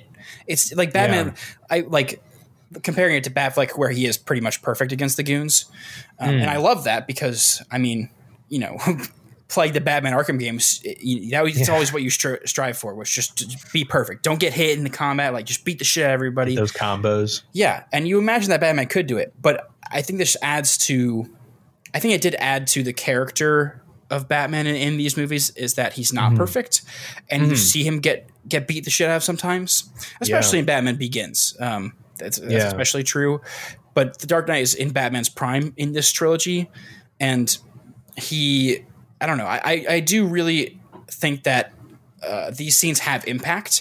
They just they have a lot of meaning to them. Um, it's not just action for action's sake. I while I don't think it's perfect by any means, um, and I think it's a little bit lackluster, especially compared to some fighting things, fighting scenes. I think the pinnacle of most fighting in uh, movies is uh, uh, like martial art movies, by the way. Um, yeah, but I think that these are really good. Um, they just aren't up to the like like amazing level of that most the most the rest of the movie is. Um, now, I'd like to kind of get back to the whole what we don't like about this thing, because um, I have a few sure, notes. Yeah, keep going. Yeah, unless I, like unless you guys have anything else about the choreography. No, that was pretty much just the Coleman Reese thing. That was my. yeah, honestly, I don't think I have anything else that I'm like, wow, this this was. Specifically um, bad. I had a few things, and I'd like to clarify for everyone who listens that all these things are very minute. Like, these are not mm. – all the things that we've been talking about are not huge problems. If there mm. was something that was a huge problem, we would have said it. Um, uh, so one of the one of the things that bugged me the most in this movie um, was when they go to China um, – and Batman just happens to show up the same day that Lucius Fox does. like, like no one, no one thinks that's suspicious. No one like catches on to that. Like, I, I don't, I don't think that's. I, I find it hard to believe that that's just they would believe it's coincidence. Yeah. Well, they arrived there. Uh, they arrived there at different times, and also no one knows. You know, obviously, no one knows who Batman is at that point. And that's true. But everyone knows that, that Batman is running in Gotham. Mm-hmm. Uh, and everyone knows that Wayne Tech is stationed in Gotham. And that the, the head C E O of Wayne Tech shows up the same the same day, the same night as Batman shows up to kidnap Lau. I, I just I just thought it was a little too convenient. Yeah, there's convenience things like that in all of like Nolan's movies. It's just it just works for the plot. You know, we got to move kind of thing. My my second biggest gripe was when Harvey's in the car with uh, Sal Maroni. He doesn't shoot Sal Maroni, but he shoots the, the driver, and he's still in the car when, yeah. when the car flips over. And he put a, he put a seatbelt on, bro. Oh yeah, oh, yeah, you're right. yeah. Maroni's a no seatbelt kind of guy, and his legs were already broken, so he was like half dead, basically. Yeah, I, I, I watched that and I was like, why would you do that while you're in the car? I, I don't I don't really get it, but that's all right. Um, and I think that's it. Oh yeah, in the final fight scene when uh, Batman's sonar vision gets interrupted, all I think was just turn off your sonar vision. Just click your button and mm-hmm. go back to, you know, regular view. But that's I love when Lucius Fox is just like, I love when he's like, stand by, like he's a fucking stage manager in a musical or something. Yeah, we got a light problem over in uh, on upstage right. We'll be right back. um, but yeah, those were the the three the three like main things, and and again, those are all very small. Oh yeah, the whole skyhook thing when he when he sends the like floaty device up to get hooked up by the plane. I thought it was kind of dumb, but I was like, all right, that's that's Bro. some Batman technology shit, I guess. Yeah, skyhook is badass. I would love to get skyhooked. The C I A, man, they, yeah, they were doing it back in the sixties. Yeah, yeah. I, I I thought that was a little dumb, but I was like, all right, that's just I'll give it to the Batman technology well, he shit. Has to, he has to throw it up, and then he has to wait for the plane. To yeah, he's just sitting there waiting. And they're like, all right, wait, it'll come by in just like oh, a second. But yeah, those are like the only. Um, things that I wrote down that I had like a little bit of issue with. Can we talk about Heath Ledger? Yes. Can we please? Oh yeah. So I think again, I, I said it before. I'll say it again. This is the best performance of the decade of the two thousand of the two thousands, in my opinion. This is a performance that, you know, there was so much discussion around it because, you know, Heath Ledger obviously had been in, you know, a few a few rom-coms like ten Things I Hate About You, and then he was nominated yeah. in Brokeback Mountain and like dramas. He was also very young. Like no one really, there were a lot of naysayers about, you know, mm-hmm. it was a controversial uh, like, choice. It was a very controversial choice, but um, and then obviously with his tragic passing, you know, there was a lot of, we have to make sure that this is not only is it a good portrayal of the Joker because it's a new portrayal, but that he like that it, it's a it's a memorable one, that he's honored, and the fact that, you know, he won the Oscar for this, um, and. He it's it's just unbelievable what he does, because still to this day, when I watch it, I don't see Heath Ledger. I just see oh, this yeah. psychopath. I don't see that's it's not the guy from Brokeback. It's not the guy from ten Things I Hate About You. It's just it's a completely singular performance, um, mm-hmm. and everything that he's doing, the energy, the look, like the makeup, and he like licks his lips, and yeah, the, the and like you know just the. The crate, you know, sometimes he has some good humor in it. Like the mm. the first time when he does the magic trick, I will never forget seeing that in um in the theaters and everyone just gasping when yeah, yeah. goes into the dude's head.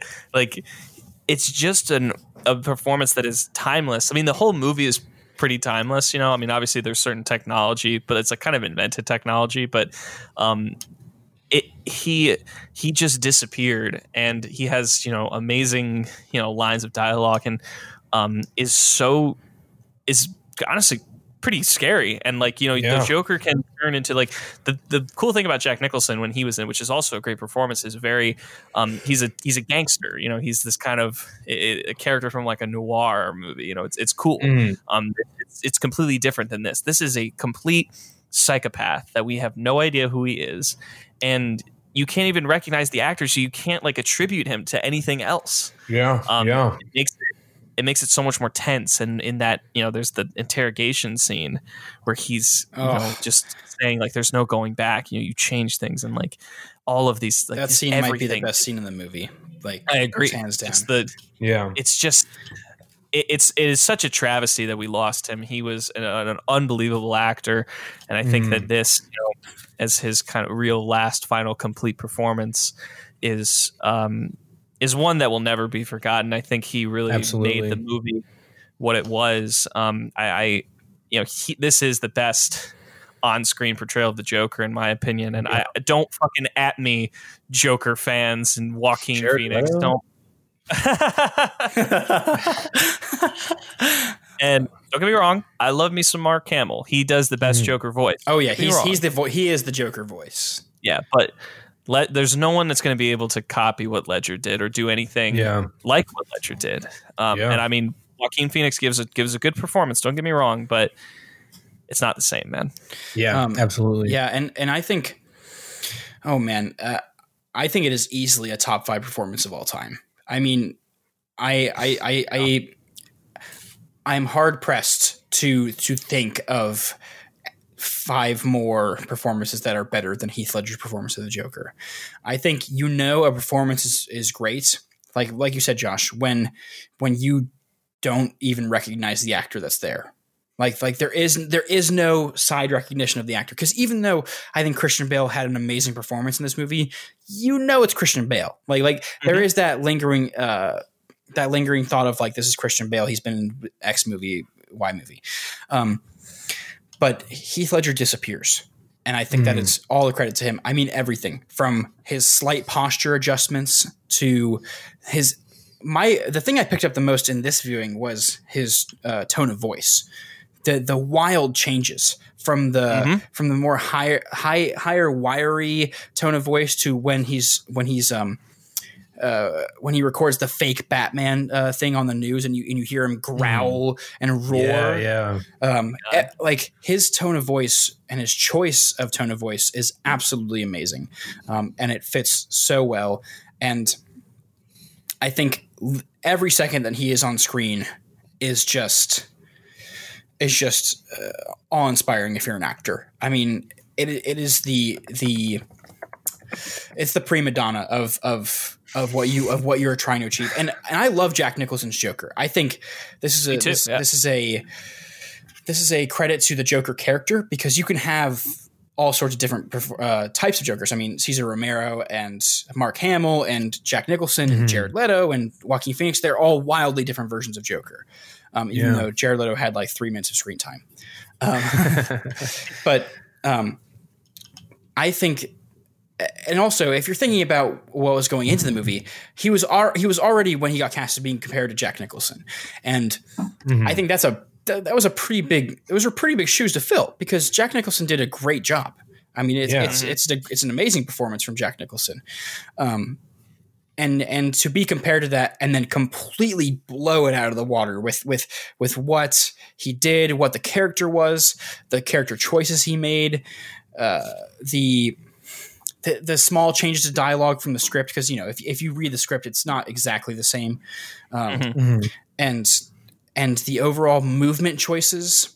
And like you said, Josh, like the, the it's the subtle things, the licking of the lips, the the slight lisp that you hear sometimes. Um, The fact that he did his own makeup every every um, yeah. for every um, time they recorded, like everything had that hand touch, everything had that hand feel that you could just feel there was so much heart and soul put into this performance, um, and I just I think that the scene, the interrogation scene between Batman and the Joker, I told this I told Nick this last night, might be the best. Well. It's one of the best, if not the best, scene where it's protagonist and main antagonist in a room. Like like just just those the main protagonist, main antagonist in a room doing whatever. It might be the best that the best scene like that of all time. It's tough. It's up there. I mean, I think that it's definitely my favorite scene in the movie. I think the big competition of that category is like is Heat, when Pacino and De Niro, and De Niro meet.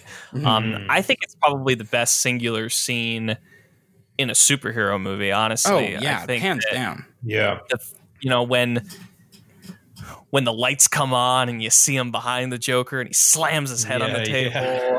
Um, and and the, the like, quips and, that, that Joker makes, like he's like, you're not supposed to start with the head. Yeah, victim gets all fuzzy. Yeah, mm. I, but like what he's saying, again, a great moment of foreshadowing, but like really, you know, well written is like, you know, their their code, you know, it'll drop at the little sign of trouble. So like when their guard is down, these civilized people, they'll eat each other. Like it's just, you see Batman like really contemplating what he's saying. So when it, and it's such a great moment when he's like, see, I'm not a monster, I'm just ahead of the curve, and then he grabs him, and then the scene like completely changes. Yeah. Um it's just like you can see that the Joker is in total complete control, and that is killing Batman. Like mm. just the the idea that he can't he literally can't do what he is supposed to do. Mm-hmm. And then you know, starts the whole chase of finding um, Rachel and, and Dent. Um, but there's so many good reveals in this movie too.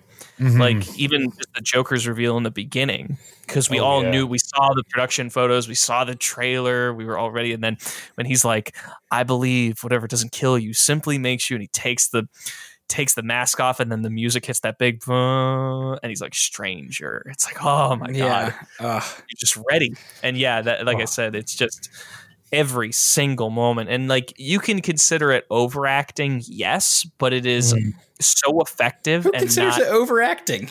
What? Well, I mean, you could, I'm, here's my thing. There's different levels of overacting. You, I wouldn't argue with someone that this is quote unquote overacting, but it's effective and it's honest and it yeah. is a accurate portrayal. So I just think that every single big and, you know, kind of over the top choice that he may make is to the film's um, I see I see what you're saying. It's like it's it's a, it's good. It's yeah. positive. Yeah, and it's true to it's true to the Joker character. You know, the Joker's a very uh, extreme character. There's there's not as I mean like you know, obviously there's a lot of subtlety in, in his performance, but like the Joker uh, as a as a standard isn't isn't doesn't aim for that subtlety. And so like, I don't know, you really get that that excellent feeling of like the the sadistic glee that he takes in in a variety of things. And like, I don't know, I just yeah, what, like like you said, it's I feel like maybe you could you could say it's overacting, but it feels so appropriate for the character, and it's and it's all it's all genuine. Um, and, and I think that like one of the, like when I was watching it last night, the scene I rewinded the most was the scene where he enters, uh, the mob boss, uh, room when they're talking oh, to Lau. Man. Um, I mean, one, like you said, the magic trick thing for every time the first, every time you first see it, you're like, oh my God, what, what the fuck? Like yeah. slams, slams the dude, he- the dude's head into the pencil. Oh, that was just brutal. But the, The dialogue and and the choices made by Heath Ledger in that scene are brilliant. Um, the the stuttering, the the small, mm, yep, yep. like repeated lines when when when he's like uh, when he says, uh, "I'm the type of guy," and then they all, or he's like, uh, "I'm I'm the guy," like, and the guy, and then the the mob boss is like, "You're a freak," and then he starts to say the sentence again, and then he's like cuts himself off. He's like, "You know what? We're gonna get to the point." Like he, everything about the dialogue In, in that scene just shows kind of what character, what the Joker's character is like mm. from a performance standpoint, like from the camera and from the actual world building. He demands the, the attention wherever yeah. he is. He is the center of the attention. Even if, even in that interrogation scene, when there's Batman and the Joker in that room, he is the center of attention. He demands it um, mm. both in the performance and in who the character is and how he plays the character. Um, And that scene with the mob bosses, he uh, when the guy calls him crazy, he's like, "No, I'm not. No, I'm not." And yes. and even though like you called him a psychopath, Josh, there's a lot of arguments to be made that he's not uh, psychotic. He he he does crazy things, but he is one of the things that I that I noticed about this uh, this watch through is that he is equally as smart as Batman, but in different mm-hmm. ways.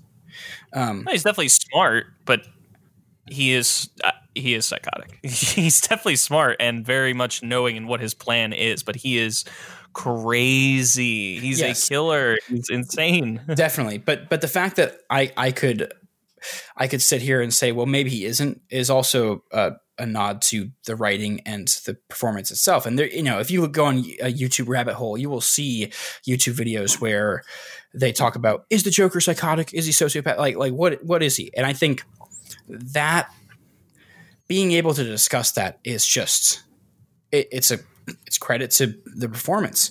Um, and I love how the Joker in this movie is the perfect yin to Batman's yang. Mm. I mean, I mean, they are, they are so similar and yet so different in, in what they, in how they act and, and, and how they go about things.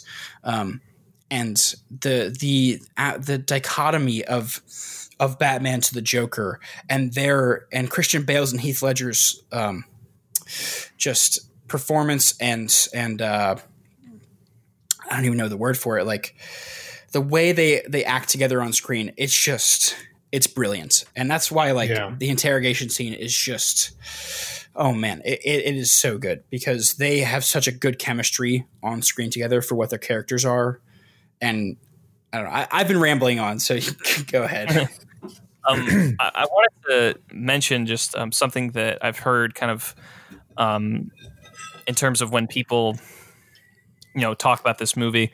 The one thing that some people note is that they don't really understand, you know, the Joker's plan or what he's kind of about. It might be part of the like convoluted nature of a lot of Nolan's plotting. And one thing that I think that, and you could kind of say this is like movie bullshit, but, you know, every movie has movie bullshit. But, you know, Al- Alfred says it really, you know, really well, and kind of the... Mm. One of the great memes of our time, you know, that, um, you know, he's about the whole thing with the bandit in Burma. And he's yeah. like, you know, we uh, say it, Josh, you know, so, say it, just say it. Yeah. Some men just want to watch the world burn. Like, he, yeah. he, oh, that was an excellent Michael Caine. Thank you. I was trying to find the actual monologue. I wanted to do the whole thing, but I, I won't. Um, uh, but but he, he's right. Like the whole thing about, you know, the Joker says he's an agent of chaos. You know, mm. he just does these things. And I think his plan is really just to turn, you know, in a more simplistic way, just to turn Gotham on its on its head. And I yeah. think the whole thing with with Lau and the mob, and he mm. does everything in, you know, tiers. So yeah. I think that. And another part, like people kind of complain about the boat scene at the end, which I've always personally really enjoyed. Yeah, I um, agree. I, I think that, you know, what he does, he first he attacks the mob, you know, steals their money mm. and gets Lau and gets to intimidate them to get total control over the mob, which is what the police are after.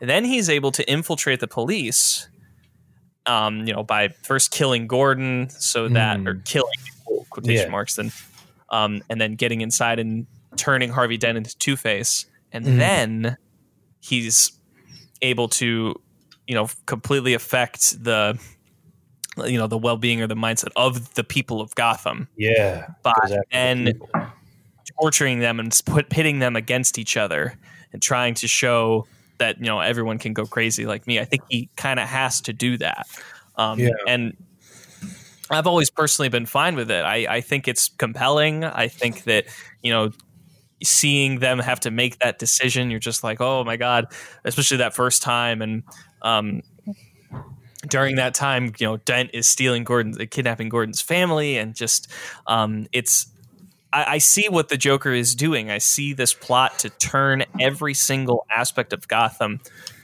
into anarchy mm-hmm. and to completely, you know, dissolve anyone of any sanity or moral code. Yeah, and I think uh, in that uh, scene where he where he's meeting the mob, when you can tell that he he's not actually in it for the money at all, because when he when they're asked they ask how much, he says half. Yeah, yeah, that's what he said. He's not like a number.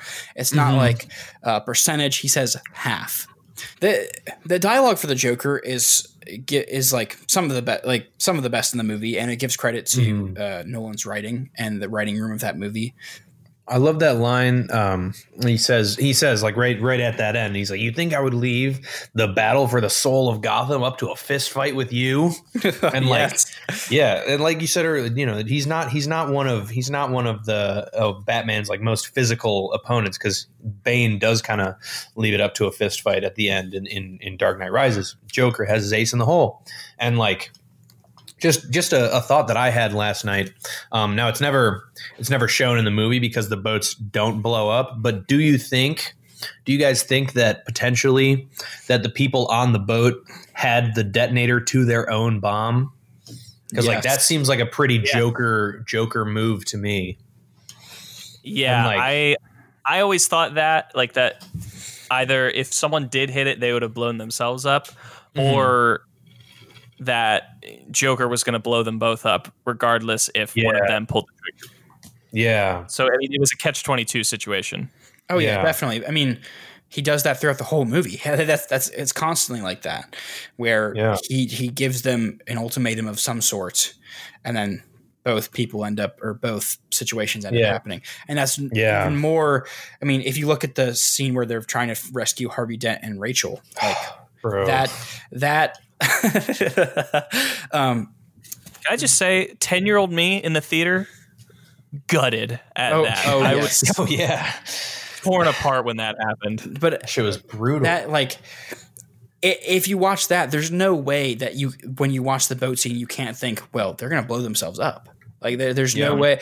I did not believe for a second that they that they actually had the detonator for the other for the other boat, even though, and that and that shows Joker's character even more, is that even though I'm pretty sure, like, obviously, like you said, Nick, that you can't prove it, but I'm pretty sure that they had the detonator to their own bomb. Like, it's just meant to sow chaos. Like, they mm. like. Even though they're about to, well, the Joker thinks they're about to blow themselves up.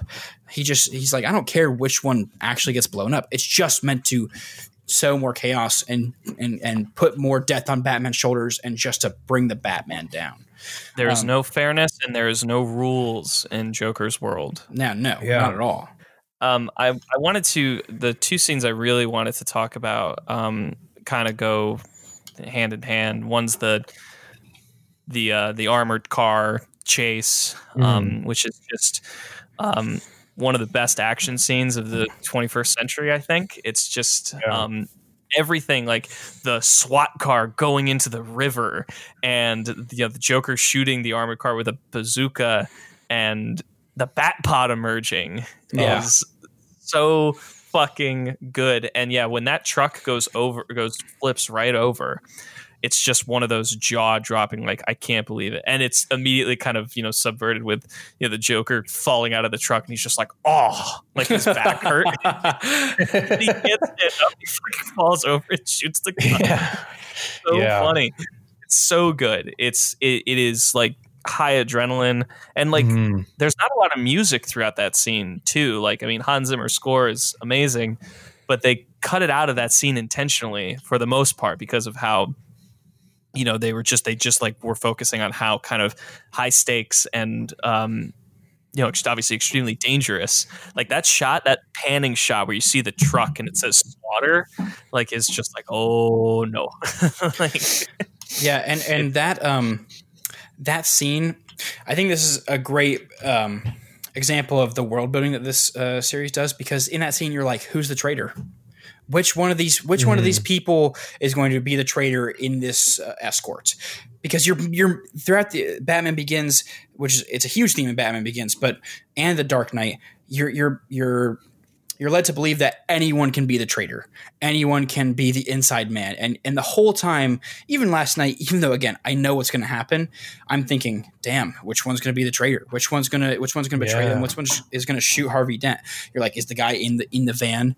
Uh, going going to shoot him, and it, it turns out that like everyone in the escort itself actually was on the side of the good guys. But mm. I think um, that scene, I think uh, Nolan is great at chase scenes. I mean, this the, yeah. the, the same thing in Batman Begins um, when when uh, Batman is uh, taking Rachel to save her because uh, she has the, the, the scare toxin. Oh, the in toxin, her. yeah, yeah.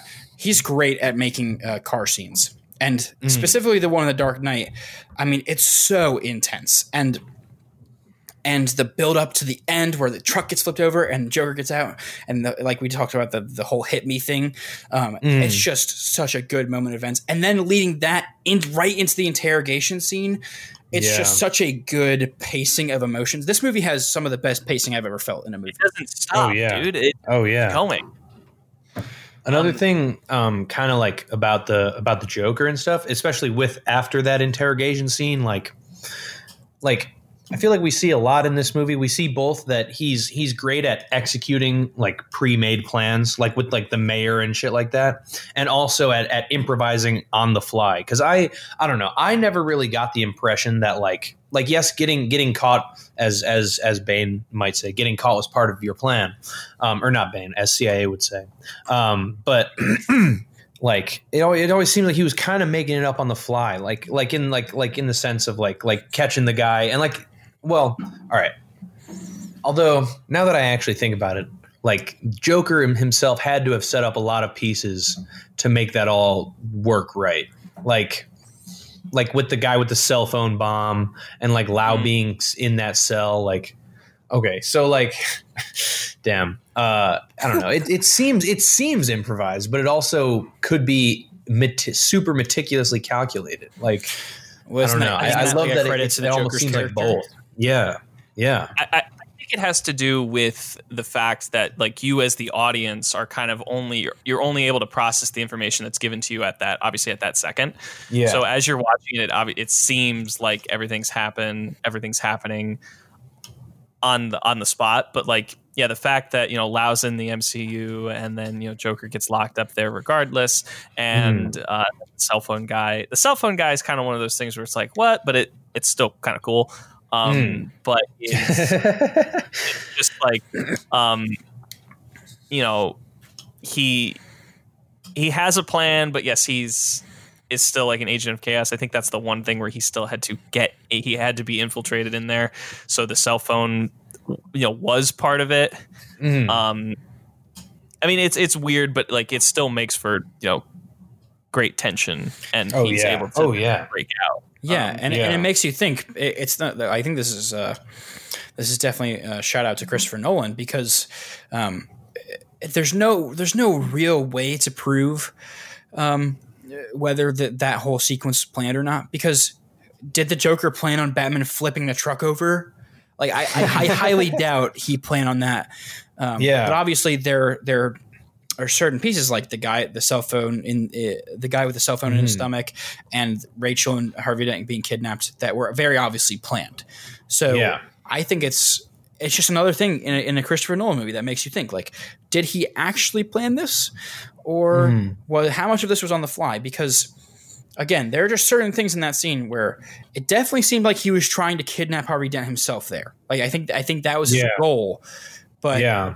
that, like, him... Had a backup plan. Yeah, he had a backup you know? plan. Yeah, I, I think that's mm-hmm. probably what happened. Not to mention that it also shows just at that point in the movie how much Joker has gotten his his hands into the... into the inner workings of the city, just in general. I mean, he's got people, yeah. in the cops, he's got thugs, he's got the mob, like he, he's got everybody. That that's yeah, like, yeah. I would argue that like that is the climax of the movie, right there. Is is like that interrogation scene, Rachel and Harvey Dent. Yeah, um, yeah, I would agree with that. Um, and that like that's the peak where where you can just see everybody's in in with the Joker. I mean, it's and it's even and I watched Batman Begins last night too, so you kind of see how. Uh, um, Uh, Carmine Falcone does the same thing, but in a much more traditional, like crime boss way. But this one's yeah. much more just like, I am this powerful force, and I have all of these people everywhere working for me, whether they're good guys, bad guys, uh, random people, they're all in mm-hmm. it. And, and I think for, for, if you're, if you are Gordon or Batman in that situation, it's just kind of like, holy shit. Like who, who am I supposed to trust? Who, where, like where, where am I supposed to go? And yeah, I, I don't know. I, I think that the fact that we can ponder that and never really know is is another reason to praise Christopher Nolan for that. For sure. Um, I, I wanted to kind of circle back around to the the very very end of the last, you know, basically thirty seconds of this movie, and that. Um, Well, first, I also just want to say one of my favorite little moments of the movie is when Harvey Dent first wakes up in the hospital oh, and he like hmm. feels inside his face and he sees the coin and how half of it's burned, and you don't yeah. hear him like hear his reaction, and all the sound cuts out and you just see him screaming. Like, yeah, it's so amazing how they were able to capture so much like emotion, like raw emotion. The audio editing in this movie is amazing. Yeah, great sound design. There were um, there were very few like. Like, well, not very few, but there was specifically a, a lack of like gun slash knife, like slices or shots or, or, or gun flares. It would often it often cut away or, or do like a Hans Zimmer like sound. Like, it's not necessarily a critique. I just I found that specifically interesting that they they seem to shy away from excessive gunplay and and and like knife like slicing and shit. I know we already talked like pretty much about everything about the ending, but like Gordon's final monologue is just like amazing and a perfect cap for the movie, because like mm-hmm. the, you know, everything he says is right. You know, he has to give everything up. He has to go into hiding. He has to, he has to, you know, say that he did it. They have to, you know, keep the reputation of Harvey Dent clean for everything, for all order to be, um, you know, in place. Uh, and when he's, you know, he says, you know, we have to chase him. He's the hero, you know, Gotham deserves, but not the one it needs right now. I mean, yes, that's been parodied over and over and over again, but it's true. That is that this whole monologue is the essence of Batman, is it yeah. gets the character right. And to see him run away, you know, being chased by, you know, the citizens that he swore to protect, and yeah. that final shot of him going up the ramp into the light with Gordon saying "A Dark Knight," and then it cuts out. Like oh, I, I have goosebumps right now just thinking about it yes. because of how massive. Yeah, it is. yeah. Like just and the music it builds like dun dun dun dun, and then it's the and then "A Dark Knight." Boom. Yep, yep. It's it's. I, I can't. I cannot praise this movie enough for how well it culminates and how it comes together, and just that cap is the mm-hmm. perfect, because you don't know what's going to happen. You're just like, he rides off, you know, into into hiding with that yeah. light. You see yeah. the cave. And, oh, I, I, it's hard to put into words. It's so yeah. incredible. It, just, it gets Batman so well. The that last line where it says "A Dark Knight." Oh, in a lot of movies, if they did something like that, it'd be super cheesy. It'd be super like one-linery, mm. like, okay, that was that was off-putting. But in this circumstance, with with the monologue that that comes before it, it's it's perfect. I mean, I I never felt I never felt more connected to the idea of of Batman being a dark knight until we see the events that unfold in the last scene, where you Absolutely. see the White Knight fall like at his absolute like bottom, and he falls and he got dies, and you're like, and they and they kind of like. They do the resolution of the movie where, where they're like, well, Harvey cannot be the can, Harvey cannot be seen like this. This this cannot be what happens, because it will undo everything. And I texted you guys about it last night, where it's so it's so good that I think the idea that Batman has to be the one who takes the downfall because he can take it. And the whole, like you said, Josh, the whole idea of he's he's he's the hero Gotham deserves, but not the one it needs right now. Although, like you said, it has been parodied a lot, lots of times. It's just so, it's so true. And it's so, oh, it's so impactful. It's so emotional. And it's such like a, a Batman thing. Where, yeah. Yeah. Where, I mean, and there was a big point in the movie where ba- the uh, people of Gotham were turning against Batman a lot. Um, yeah. Especially the scene where he's supposed to come out as Batman and then Harvey does it. And everyone yeah. hating on Batman. No more dead cops. Yeah. And, yeah. and it just goes to show that Batman in this world and in the comics, but specifically in this world, will do whatever it takes to save Gotham, even if that means vil- uh, vilifying himself. Yeah. Um, and that's that's specifically a, uh, a very complete theme in this trilogy mm. where... I mean, at the end of Dark Knight Rises, he blows himself up. Well, t- kind of. Supposedly. He, he blows he blows the symbol of Batman up. Um, yeah. It just goes – every ending of, of these movies shows how how Batman is willing to sacrifice something to save Gotham. And when you compare it to like the the Avengers movies of late and stuff, where it's very universal and world world saving, all the Avengers movies mm. are gotta save the Earth. Um, the fact that he's willing to do all of this for his city is just so emotional in a way. Even though yeah. Gotham, like he says, Gotham deserves Batman, but Batman it doesn't really. Gotham's a piece of shit town. Like like mm-hmm. in in in. in how it treats Batman. I mean, they use him when they need, when they need him, but, but when mm. they don't need him, it's, or they don't think they need him, they cast him out. Um, Joker called it, bro. Yeah. Gotham needs a hero. Yeah. And, yeah. and also that ending really, I really, really enjoy when move in movies, when the antagonist wins. Yeah. Um, because it's yeah. really emotionally impactful. Um, It makes you feel like shit. Like it's just it's like it just sinks your heart, like right to the depths of your stomach. Oh yeah, yeah. and and oh god, um, and this is something that you know me, me, you, and Nick have talked about. You know, not on a podcast, but the fact that They, there is no – the good guys didn't really ac- win at, at anything. Like yeah. besides kind of – besides saving the hope of Gotham a little bit, Joker mm-hmm. wins in every facet. Like, like there's no – there's there's really no silver lining. I mean, he kills the hope of Gotham. He he theoretically kills the Batman. I mean yeah. he he puts the Batman in retirement for what yeah, five for like years, eight years, or yeah. Mm-hmm. So I don't know. I'm rambling on again. God, I'm really bad at that. So what else talk? You guys, just, I think we just kind of have to go to analysis because I have just, you know, we we've said all the critical stuff. It's we'd just be repeating ourselves at this point. So you guys want to talk some themes and messages we can find in this movie? Mm-hmm. Definitely. All right, let's go to analyze this.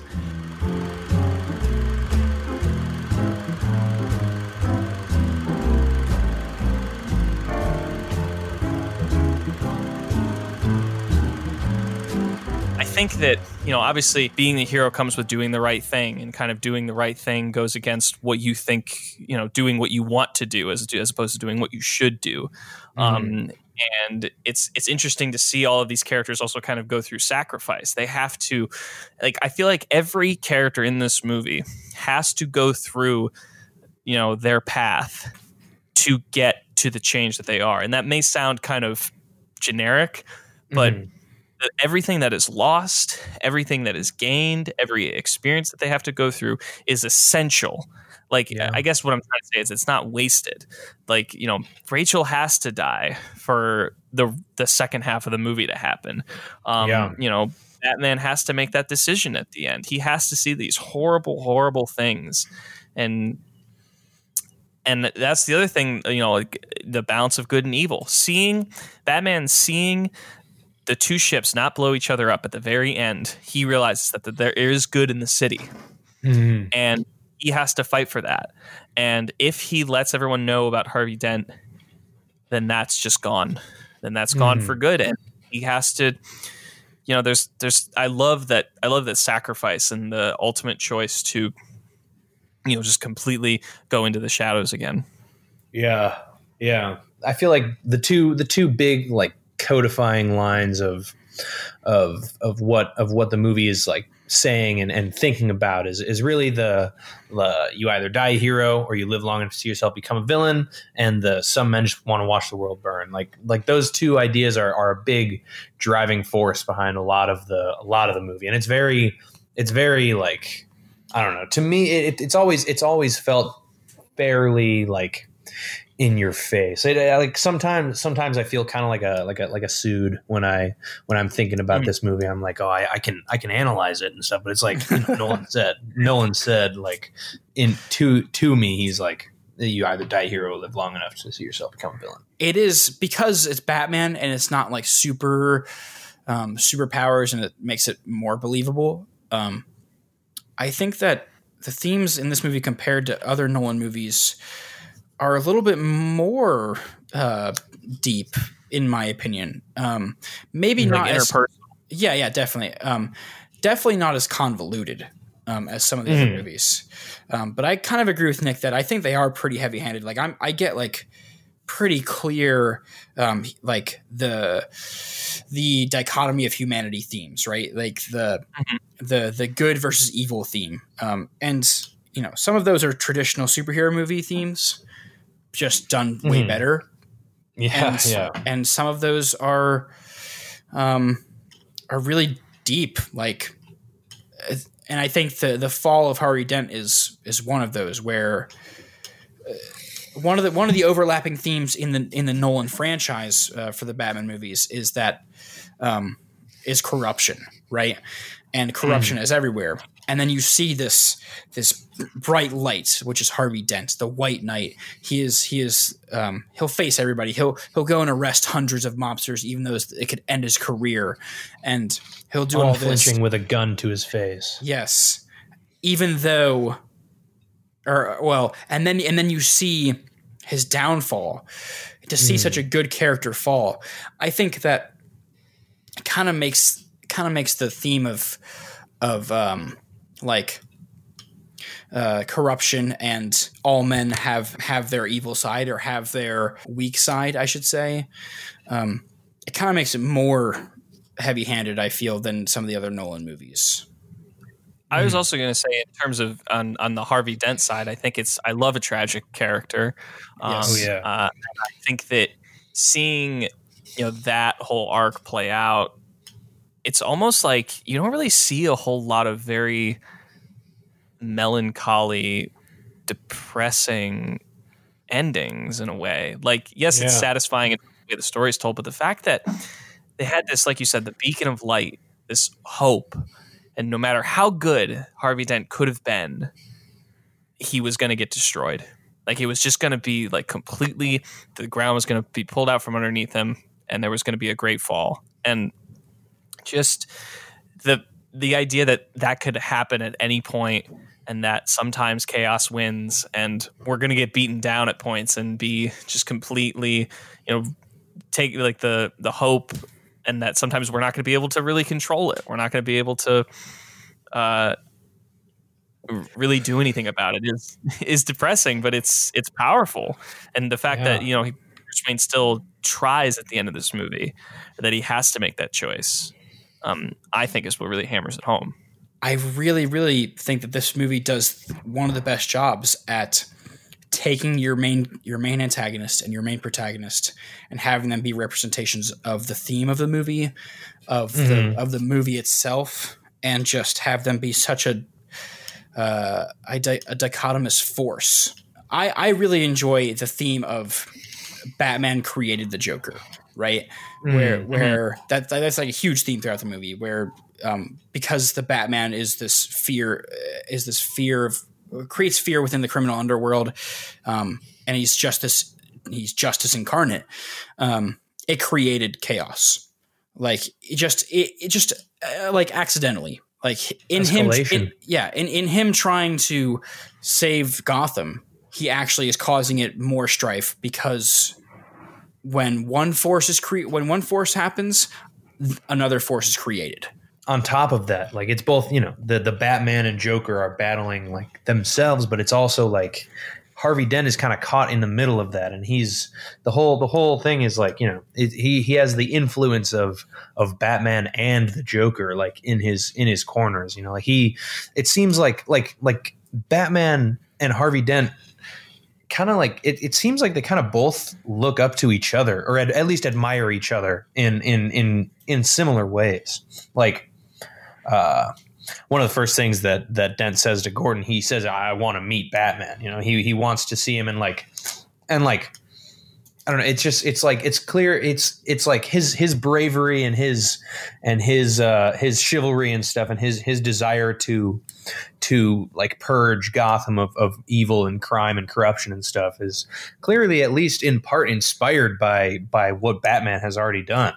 You know, he says, like, like he says, you can't give in to, to the Joker, and like, you, you can't, cause like, like Harvey, I don't know. I've always, I've always felt that like Harvey was kind of, Like, yeah, like he kind of uh, wanted to be to be kind of like Batman, you know, he and he said it, it's it's brought up multiple times that, like, could Harvey Dent be Batman? You know, like the, the model says it. She holds up the paper to his face, and like and he even claims to be Batman. So Harvey kind of, you know, sees himself as a as a Batman-like figure, in that he's he's here to save the city, much in the same way that Batman is, and Batman looks up to Harvey in that he's what he could never be. And I, I just I don't know I love the I love that that like it's like a they definitely do have a a relationship. I just I don't know I, I wish I wish we could see more of of Harvey and and uh, and Batman together, because like I feel like they'd they'd be a great pair, and like they both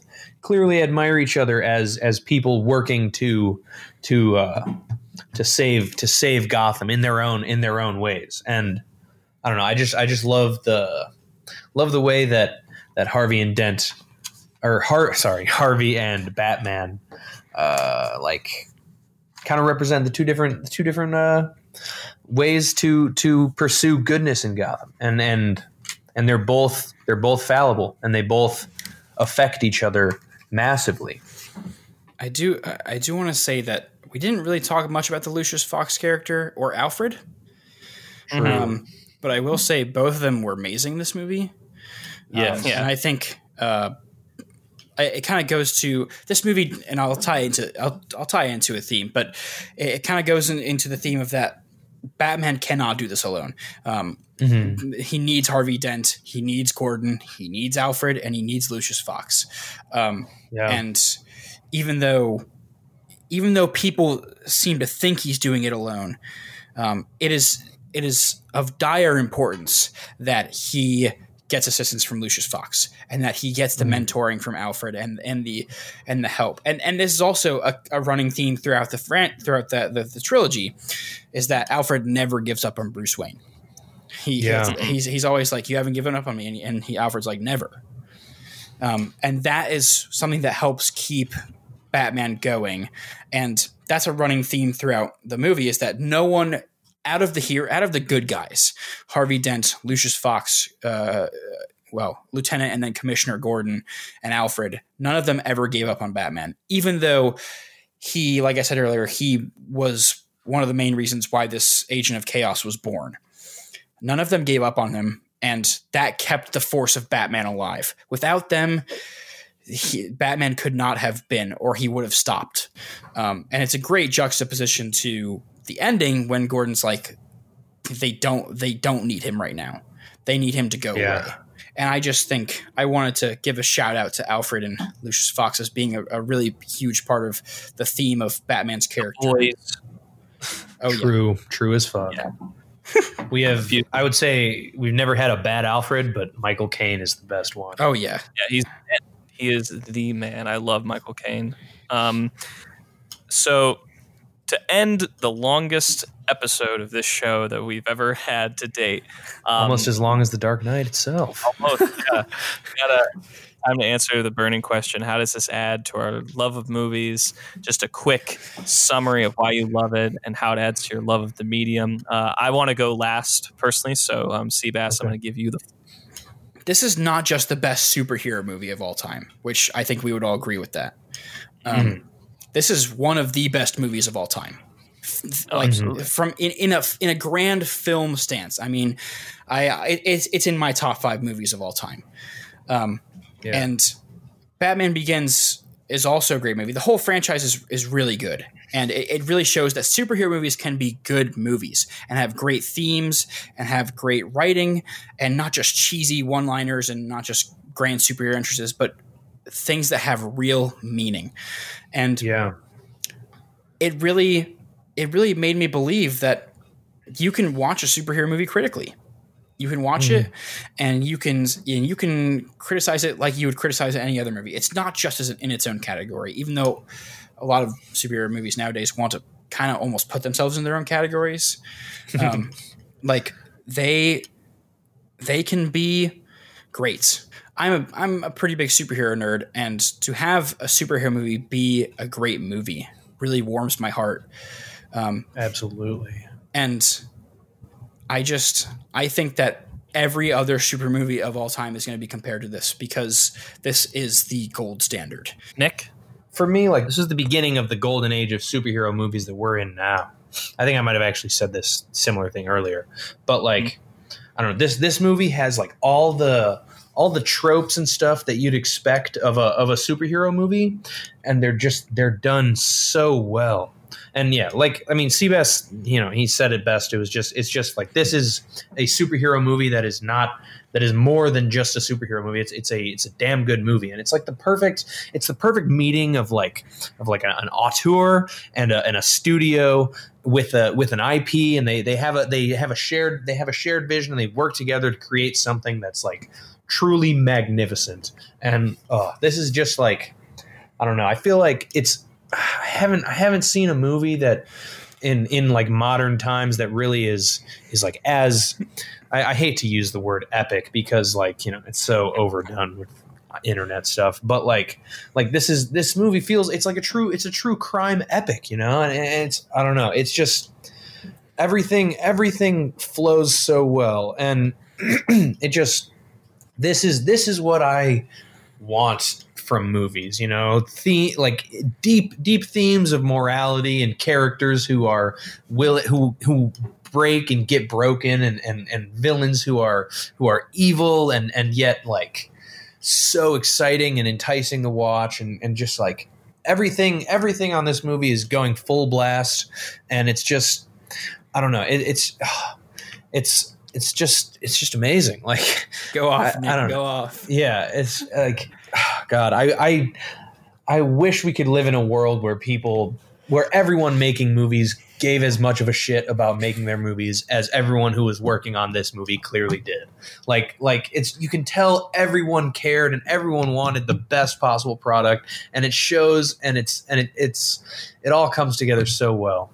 And like it just, I don't know. It's it's like inspiring to me to, as both like the story of the movie itself and and the the fact that a movie like this can exist in this fucking cynical, miserable, shitty world that we live in. Like, and it, like you know, this the movie itself also takes place in a pretty shitty, miserable world. But like, it just shows, you know, it doesn't always have to be that way. We can be more, and we can aspire to be more and greater. And everyone is fallible, but like. Doesn't have to doesn't have to ruin you forever, and mm, and this movie, like, yeah, just uh, I wish more people. I wish that more movies could give as much of a shit as this movie does. Beautifully said, both of you. It's it's it's hard to kind of go off of that or to kind of add on to that, but I'm, I'm glad you mentioned the kind of auteur aspect of it. It does feel like this feels like Nolan's movie, all three of these. It feels like a trilogy yeah. that Nolan made. He had a very specific vision and knew what he wanted to do. Um, and, you know, I, I do enjoy the Marvel movies. Do not get me wrong, but there are times where you don't know who made them. Like you just, yeah. they just feel like there's so much soul in these mm-hmm. movies. There's so much personal being in each one of these. Um, and, you know, The all the tragedy and all they they took they had such a great setup with the first movie, and just as a sequel, raising the stakes and pushing the characters further and driving down on them harder and harder. What you kind of need in you know the second installment, and then you know eventually in the third one too, if they do that. But uh, I just think that there's it, it's I, I love when a movie. Yeah, like you said, everyone's firing on all cylinders. No one really sticks out like a sore thumb. You know, I wish Aaron Eckhart's career had gone in a more upward direction because he's just incredible in this Agreed. movie. Agreed. Same with Maggie Gyllenhaal. But I think that um, it's just, you know, like I said at the top, I flip-flop back and forth. Every time I watch this, I'm like, is this my favorite movie of all time? It goes back and forth. And, you know, In Bruges, we've done an episode on already, but it's uh, there's just something about it where I get transported back to when I was a kid and why I loved this character and why it's been such a big part of my life and how they can, you know, superhero movies can be different. They can meld them in different ways, and they can be made by people with a specific vision that you can still tell that they're that it's their movie, that it's their piece of, you know, you know, capital A art, you know, kind of thing. Mm-hmm. Um, yeah. But it... It's just how everything came together, you know, perfectly for this movie. And uh, I think that each time I watch it, it never gets old. It is, um, you know, I have such specific memories with like every scene, and it's it's just so special. And it's it's so personal to me, you know, it's because mm. because of the soul that everyone put into it, because of the memories that I have and how um this has just always been a big part of my family too, and watching it over and over again, that it's it's a Hall of Famer for me. Um, so yeah, it yeah it it's right in the heart. It's right in the heart for me. Absolutely, well said. Very well said. I, I think that's the perfect place to end it. Uh, I just want to say thank you guys so much for finally doing this. We fucking did it. Of course, um, yeah. Thank you for having yeah, us. No problem, guys. No, I agree. Being able to discuss this movie for more than two and a half hours has been a delight. I agree. I agree. Very much so. That does it for this episode of Frankly, I Love Movies. Huge thanks to Seabass and Nick for coming on. It has been way too long planning this episode. I'm so glad we finally got to do it. If you want more Frankly I Love Movies content, go check us out on social media, on Facebook at Frankly I Love Movies, on Twitter at Frankly Podcast, and you can follow me on Letterboxd at Big Walls twenty-one for recent movie reviews. Frankly I Love Movies is part of the Orion Valley Productions podcast network, where you can check out Ravnica Avengers, our real play D and D podcast, and Tea Time with Titans, our Attack on Titan recap podcast. New episodes of that come out every single Wednesday. And finally, we're going to have a couple more standalone episodes for you guys before we announce our brand new mini-series. We're still planning it right now, but let me just tell you, it's going to be very exciting. So tune in in two weeks for another special episode with a special guest talking about a special movie. Until then, I'm Josh Wall, and frankly, I love movies.